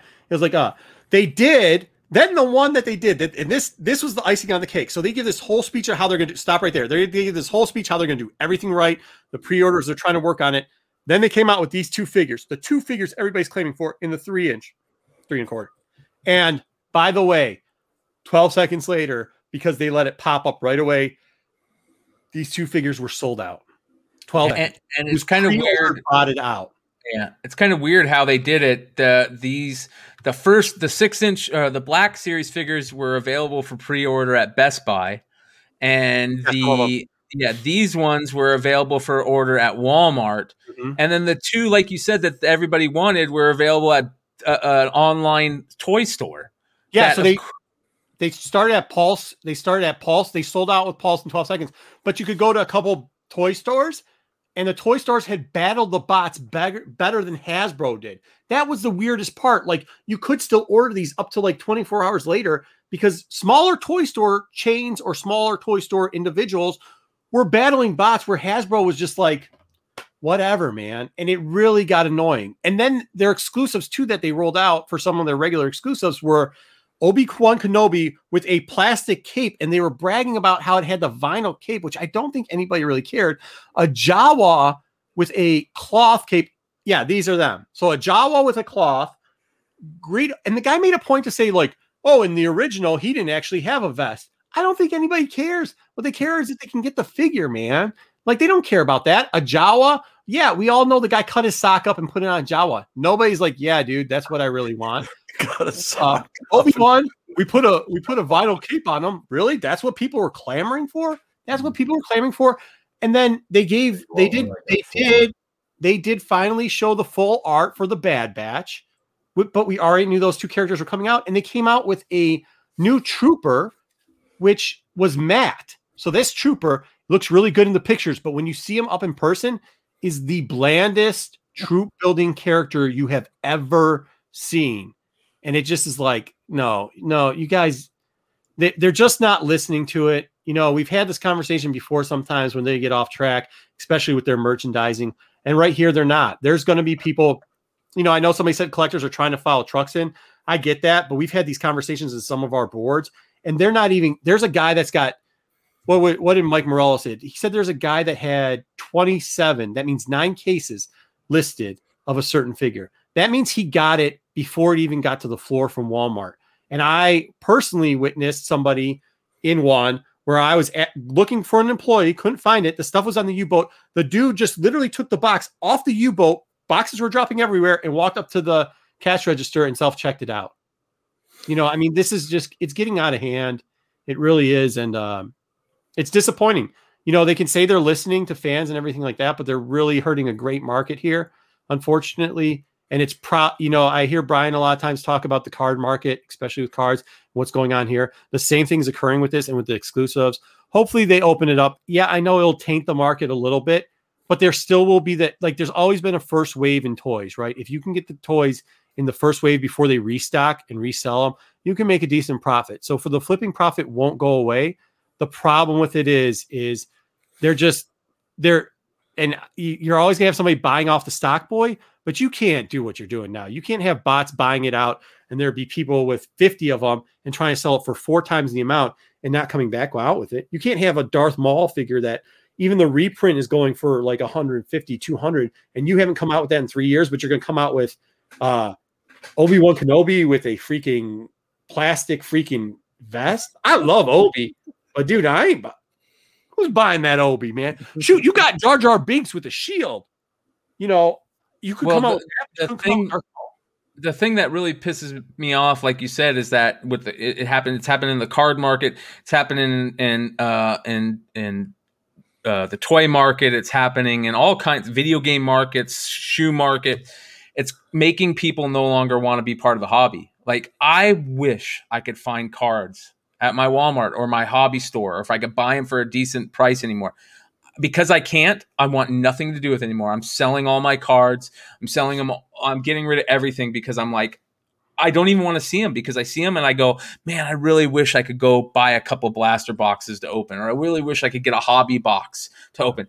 No, And, and, even if you can, they are so expensive because the third market is upping the prices so much. I've seen videos of of like like you said, Morello said that this guy must have gotten cases from uh, fell off a truck.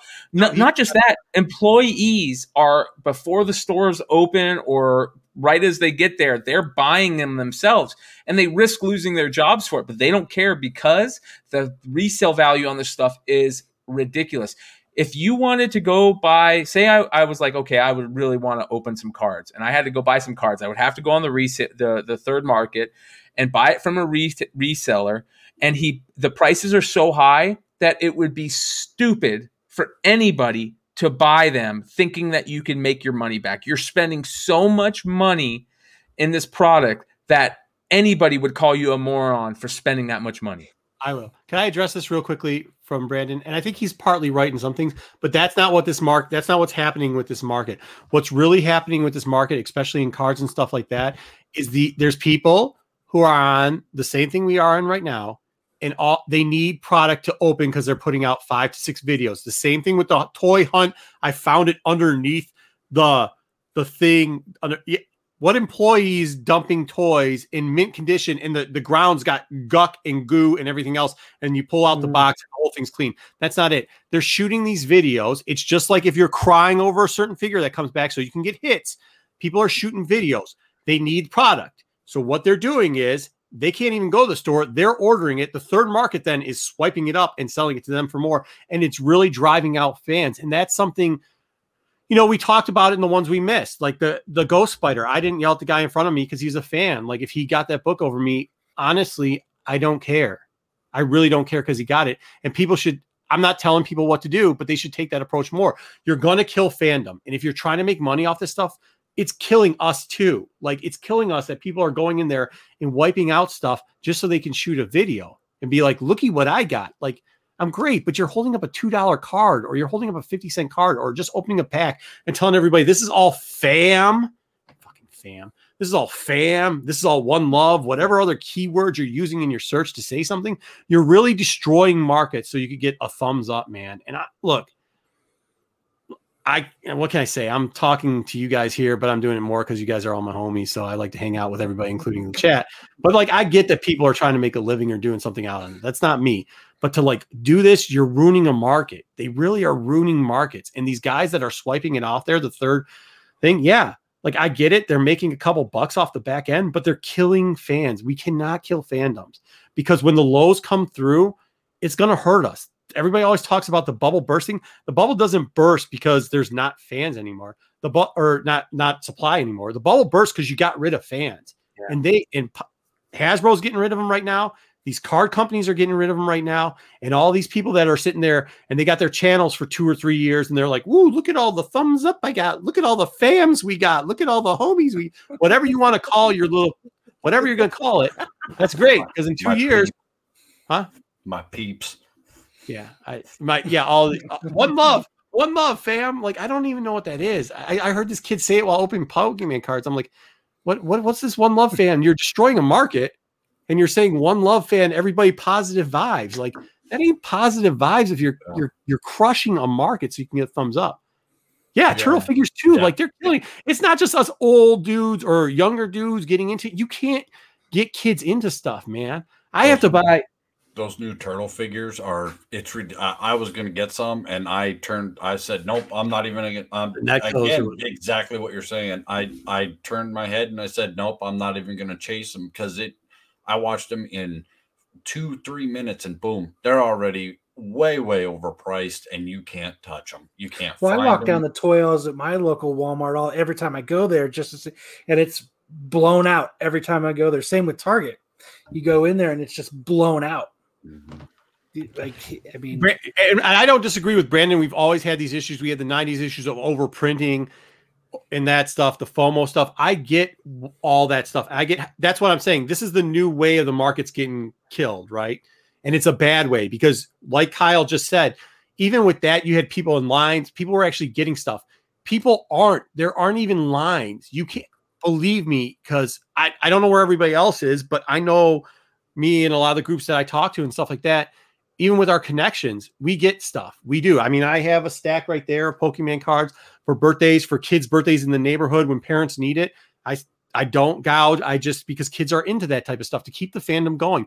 I hear it. I'm not expecting everybody to do that. What I'm saying is this is what's killing it right now. Bots are killing it right now. And and these people who are are opening packs right off the back is what's killing it right now. And if you see it, I'm not telling you you don't have to be Marco and like some dude steps on your shoes and you go give him the words of advice. I'm just saying, like, know that it's happening. And maybe every once in a while in the comment section, somebody says, Look at how cool this is. You just say, Yeah, no, that's not really cool because you're killing the market. If you don't feel that way, that's cool too. I'm just saying, from my point of view, that's what's happening. I think a lot of us are getting burnt out. You heard Brian, who is a huge like package opener, like he's not doing it anymore. And you know, it's sad. It really I, is sad. My girlfriend actually works at Walmart, you know, and I told her, I said, look, she's been working there since before Christmas because they needed extra help. I live in a small town. Uh, literally, it's not a huge, giant town. And I said, keep your eye open. The day that they put cards on the shelf, these are the three types of cards I'm looking for. I'd love to get some for Brian for Christmas. That'd be great. That was, let me see, that was in November, around mid November. Cards have not hit that shelf. Literally, they don't even put them on the shelf anymore and they're already gone. They're gone. I think at, at my Walmart, there's hand sanitizer where the cards used to be now. Mm-hmm. Yeah. But I think too. I mean, with that being said, you know, I, and you can't correct everything. I kind of like the the the part that Target was taking originally when everything happened. They were telling people that if you bought collectibles, you were not allowed to return them, and they got in trouble for it. But I think it's right. Like, if you want to buy these, if you want to take a bet on, go buy a comic book and try to go return it to a comic.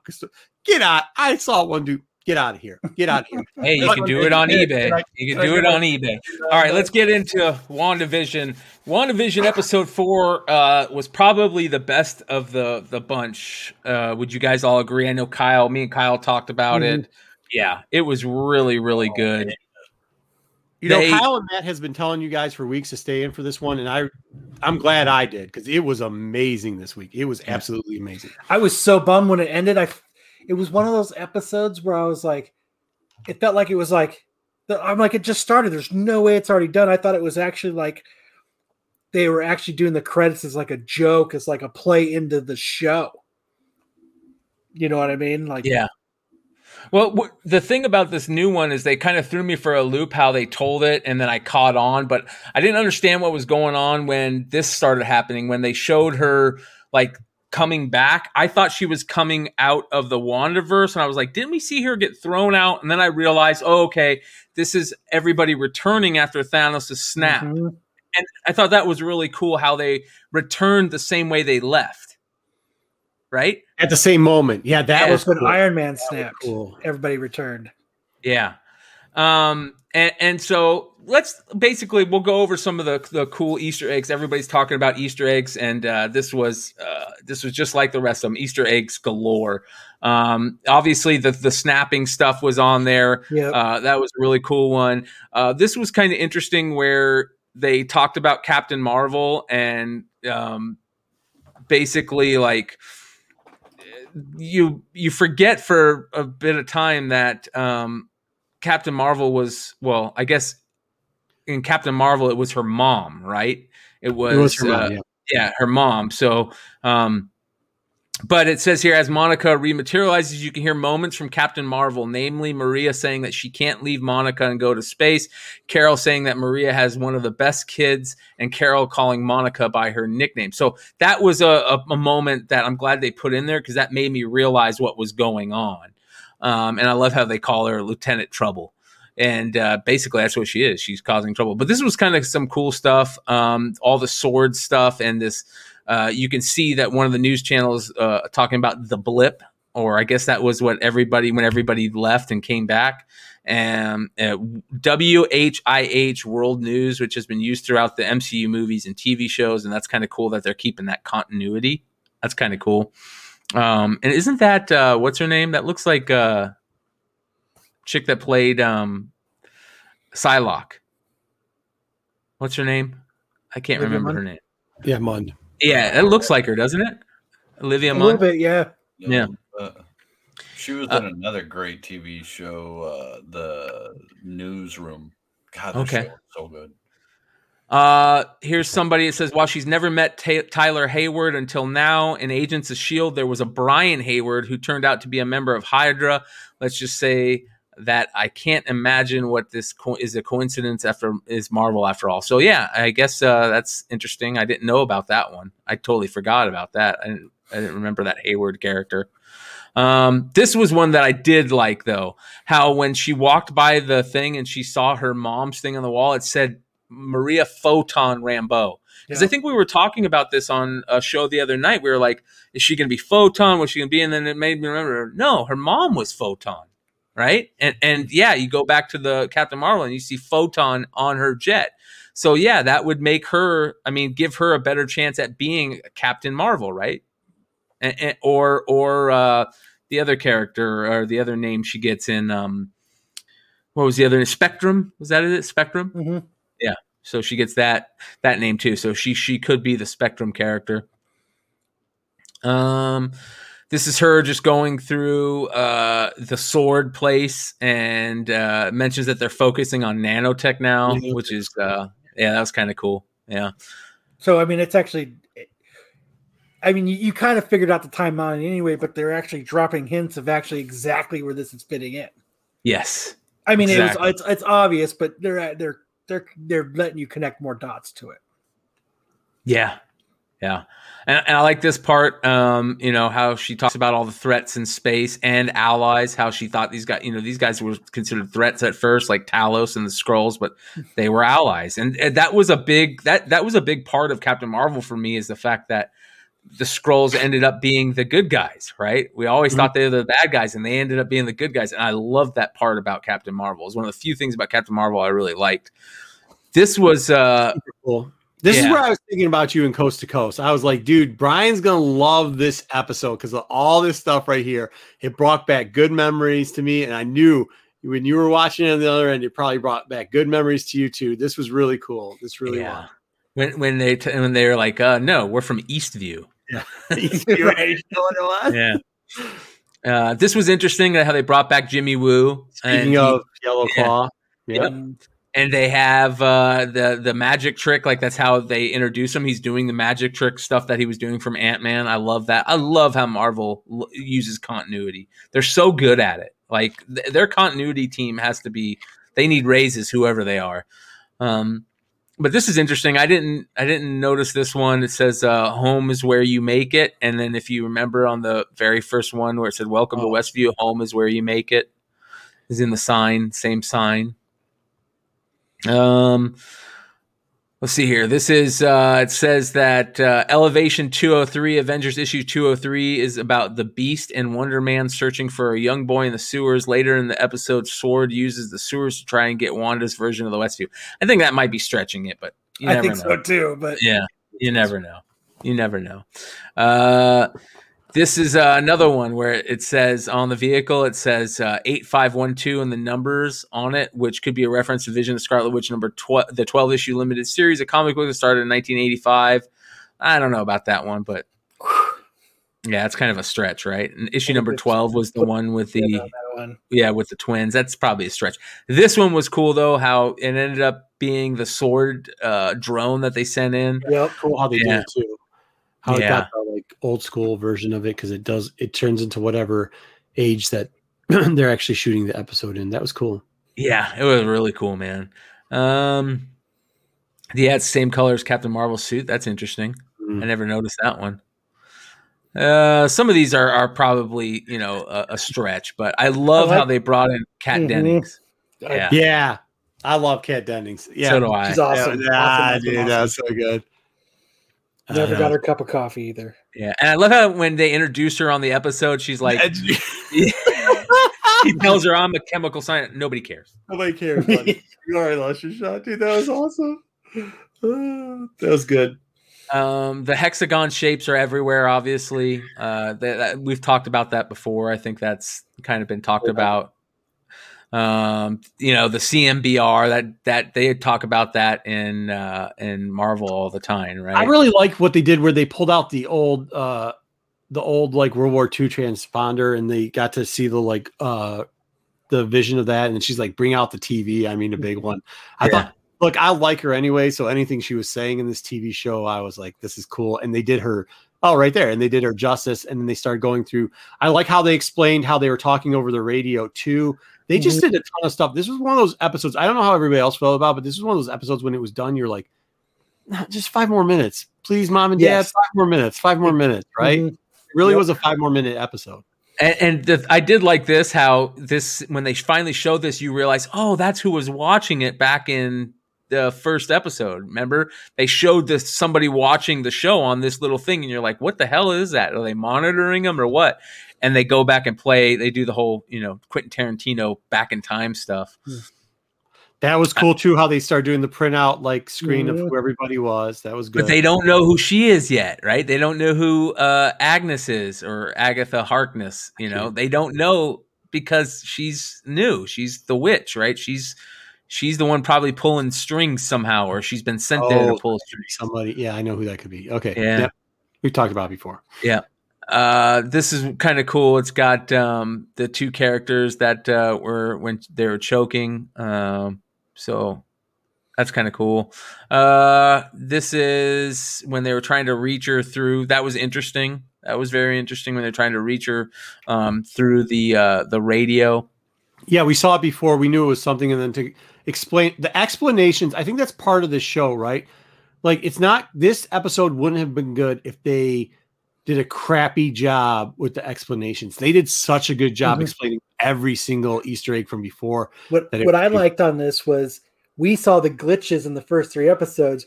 As they're watching it, they don't get to see the redone. It's all like, you know, it's all gone. Like they don't Yep. even get. I thought that was actually They're awesome. white, like no more mutants, right? They're white. Uh, this was kind of creepy when they sh- when he walked in and he looked like that. That was kind of creepy, man. You know the, how she saw him, how he saw him. That was, but it was still really cool. Um, I don't know, man. Some of these things they really, they really, uh, you know, are are stretching for. But the the Voodoo Child uh thing was really cool. How they ended it, and they had the Jimi Hendrix song. I thought that was a perfect song for how they Mhm. ended it. They did a really good job on that. But yeah, not. I mean, it was a good episode, but I think it was a more fill in the gaps type episode. It was Um, finally, yeah, it finally made you okay, okay, Yeah. They needed to do it. If they didn't do this episode now, I think it was done. You know, we've talked about the timeline before and how they, well, why did they throw one and two together? And it was because they had to get to episode four or you were going to lose the audience. yep. And they got to it now. Like they kept the audience on. It was really good. They filled in all the gaps. Everything happened where it wasn't unbelievable. Stuff makes sense. You know, they they pushed a lot of the Easter eggs out for the people that don't understand what it was. They filled in the backstories with it. It's good, man. It really is what it was promised to be. It's a good TV show. And Mhm. I know somebody said 22 minutes runs really fast in the chat, but the truth of the matter is, I've seen some very long 22 minutes, and Yes. that was not it. That was like a 10 minute, like, man, I wish there was a little bit more. I wish they gave us just a tad bit more. And then what started kicking my head is, okay, we did 60s and 70s. Are we going to 80s next? And thinking about all the 80s TV show. I was starting to get doing. excited thinking about that. well, it's facts of not facts of life. Uh, is it facts of life that they're doing? Family ties. Family ties, yeah, family ties. Yeah, Yeah, but then you get the meme where they're saying that they could do the Bundys, and I was like, I hope they did do the do Bundys. Oh man, I don't know. that was my Losing favorite to the show. Bundys, Yeah. dude. I think they're I in love the- That would be the '90s, wouldn't it? Yeah, Yeah, well, I mean, like 90s. afterwards, if it gets down to that point, you know what I mean? Yeah, there's And that- supposed to be one because there's a clip of uh, Scarlet Witch dressed up like Peg. I think Oh, that was, I think that was something that somebody made, but maybe not. Maybe I'm wrong. But how funny would it be? Because you know they own Fox right now, so you know a TV show. I'm thinking that they might be able to do a little. uh If you're going to do a little bit of like fantasy type thing, if if characters start getting yellowish skin, I mean they own Fox. They could use those characters. You could have them all sitting on a couch at one point. That would be kind of funny too, dude. Doesn't Disney have The Simpsons now, though? Also, That's what I'm saying. They own Fox. Yeah, they have yeah. yeah, yeah, yeah, Yeah. yeah. Mhm. Yeah, that'd be cool. I don't think they're going to do that, but that would be kind of fun, just nostalgic wise. That would be. I'm looking forward to to every week now. They've done a really good job, and uh, I can hardly wait to see when they bring in Doctor Strange. Right, like that's going to be the big part once they bring in Doctor Strange and how they tie everything up. I'm again, hats off to the continuity people. They're killing it. Uh, Kevin Feige, like I put like Kevin Feige's up there with uh, Jon Favreau and Dave Filoni now, right? They can't do no wrong. No, like in Kevin Feige, I trust. Honestly, yeah. I mean, with this, like you saw it, and people were even giving it a hard time, and they didn't leave. That's why I like like stick to your guns. If it works, it works. If it doesn't, take the L and move on to something that works. But this is working, and I think it'd be hard pressed for anybody to say that it wasn't. Yeah. All right. Uh, do you guys have any uh, thoughts for what the list is next week? Are we gonna do Kirkies? Albuquerque. We're gonna do top ten Kirkies, whatever. Top five Kirkies. Let's do top five Kirkies. Yeah, that'd be cool. Top five Albuquerque covers. Oh man, that's gonna be hard for me to do. And and and 13's already cut off. You can't use 13. Yeah, you can't already- use Thanos thirteen. Well, Oh, I well, I might have to put this one on here. Well, e- either way, you guys keep an eye on the uh, Instagram, the uh, Ma- Modern Comic Mayhem IG, and also the Tales from the Flip Side IG, and we'll let you know what the list is going to be for next week. If you guys uh, want to take part in that, uh, find out what the list is, and send it in, you know, your list into us. You guys can uh, find us at Tales from the Flip Side channel at gmail.com or on IG at Modern Comic Mayhem and at Tales from the Flip Side. There we go. Hey, everybody in the chat, we appreciate it. Eric, Joe, you guys were awesome. You guys are great. Uh, it was good Not to the guy that see got blocked. Corbin. It's good to see Rob, always good. Stick boy, great. Everybody and- else, I miss BJ Patrick. for those of you that don't uh, that don't know, take part in this drinking game. Take a screenshot of that uh, QR code. You'll get the list of words every week. Um, it's a secret drinking game that only Kyle and the people taking part know the, the words. I've never known the words. These So- guys have never known the words, and he changes them up every week depending on what's going on. So you could get really drunk, and you might not. I guess it's however many times I say aliens or something like that. So Tell me if it's Star Wars, though. If it says Star Wars, we're gonna have problems. If it is Star Wars, it's gonna be so, issues. so make sure you guys hit uh, save that. QR code. Go sign up for the for the secret drinking game and uh, have yourself a good time. Yeah. So we will see you guys next time. Thank you for joining in. Make sure you guys hit that subscribe button, like, uh, thumbs up. Let us know how we're doing, and adios. Peace. Peace. Good night.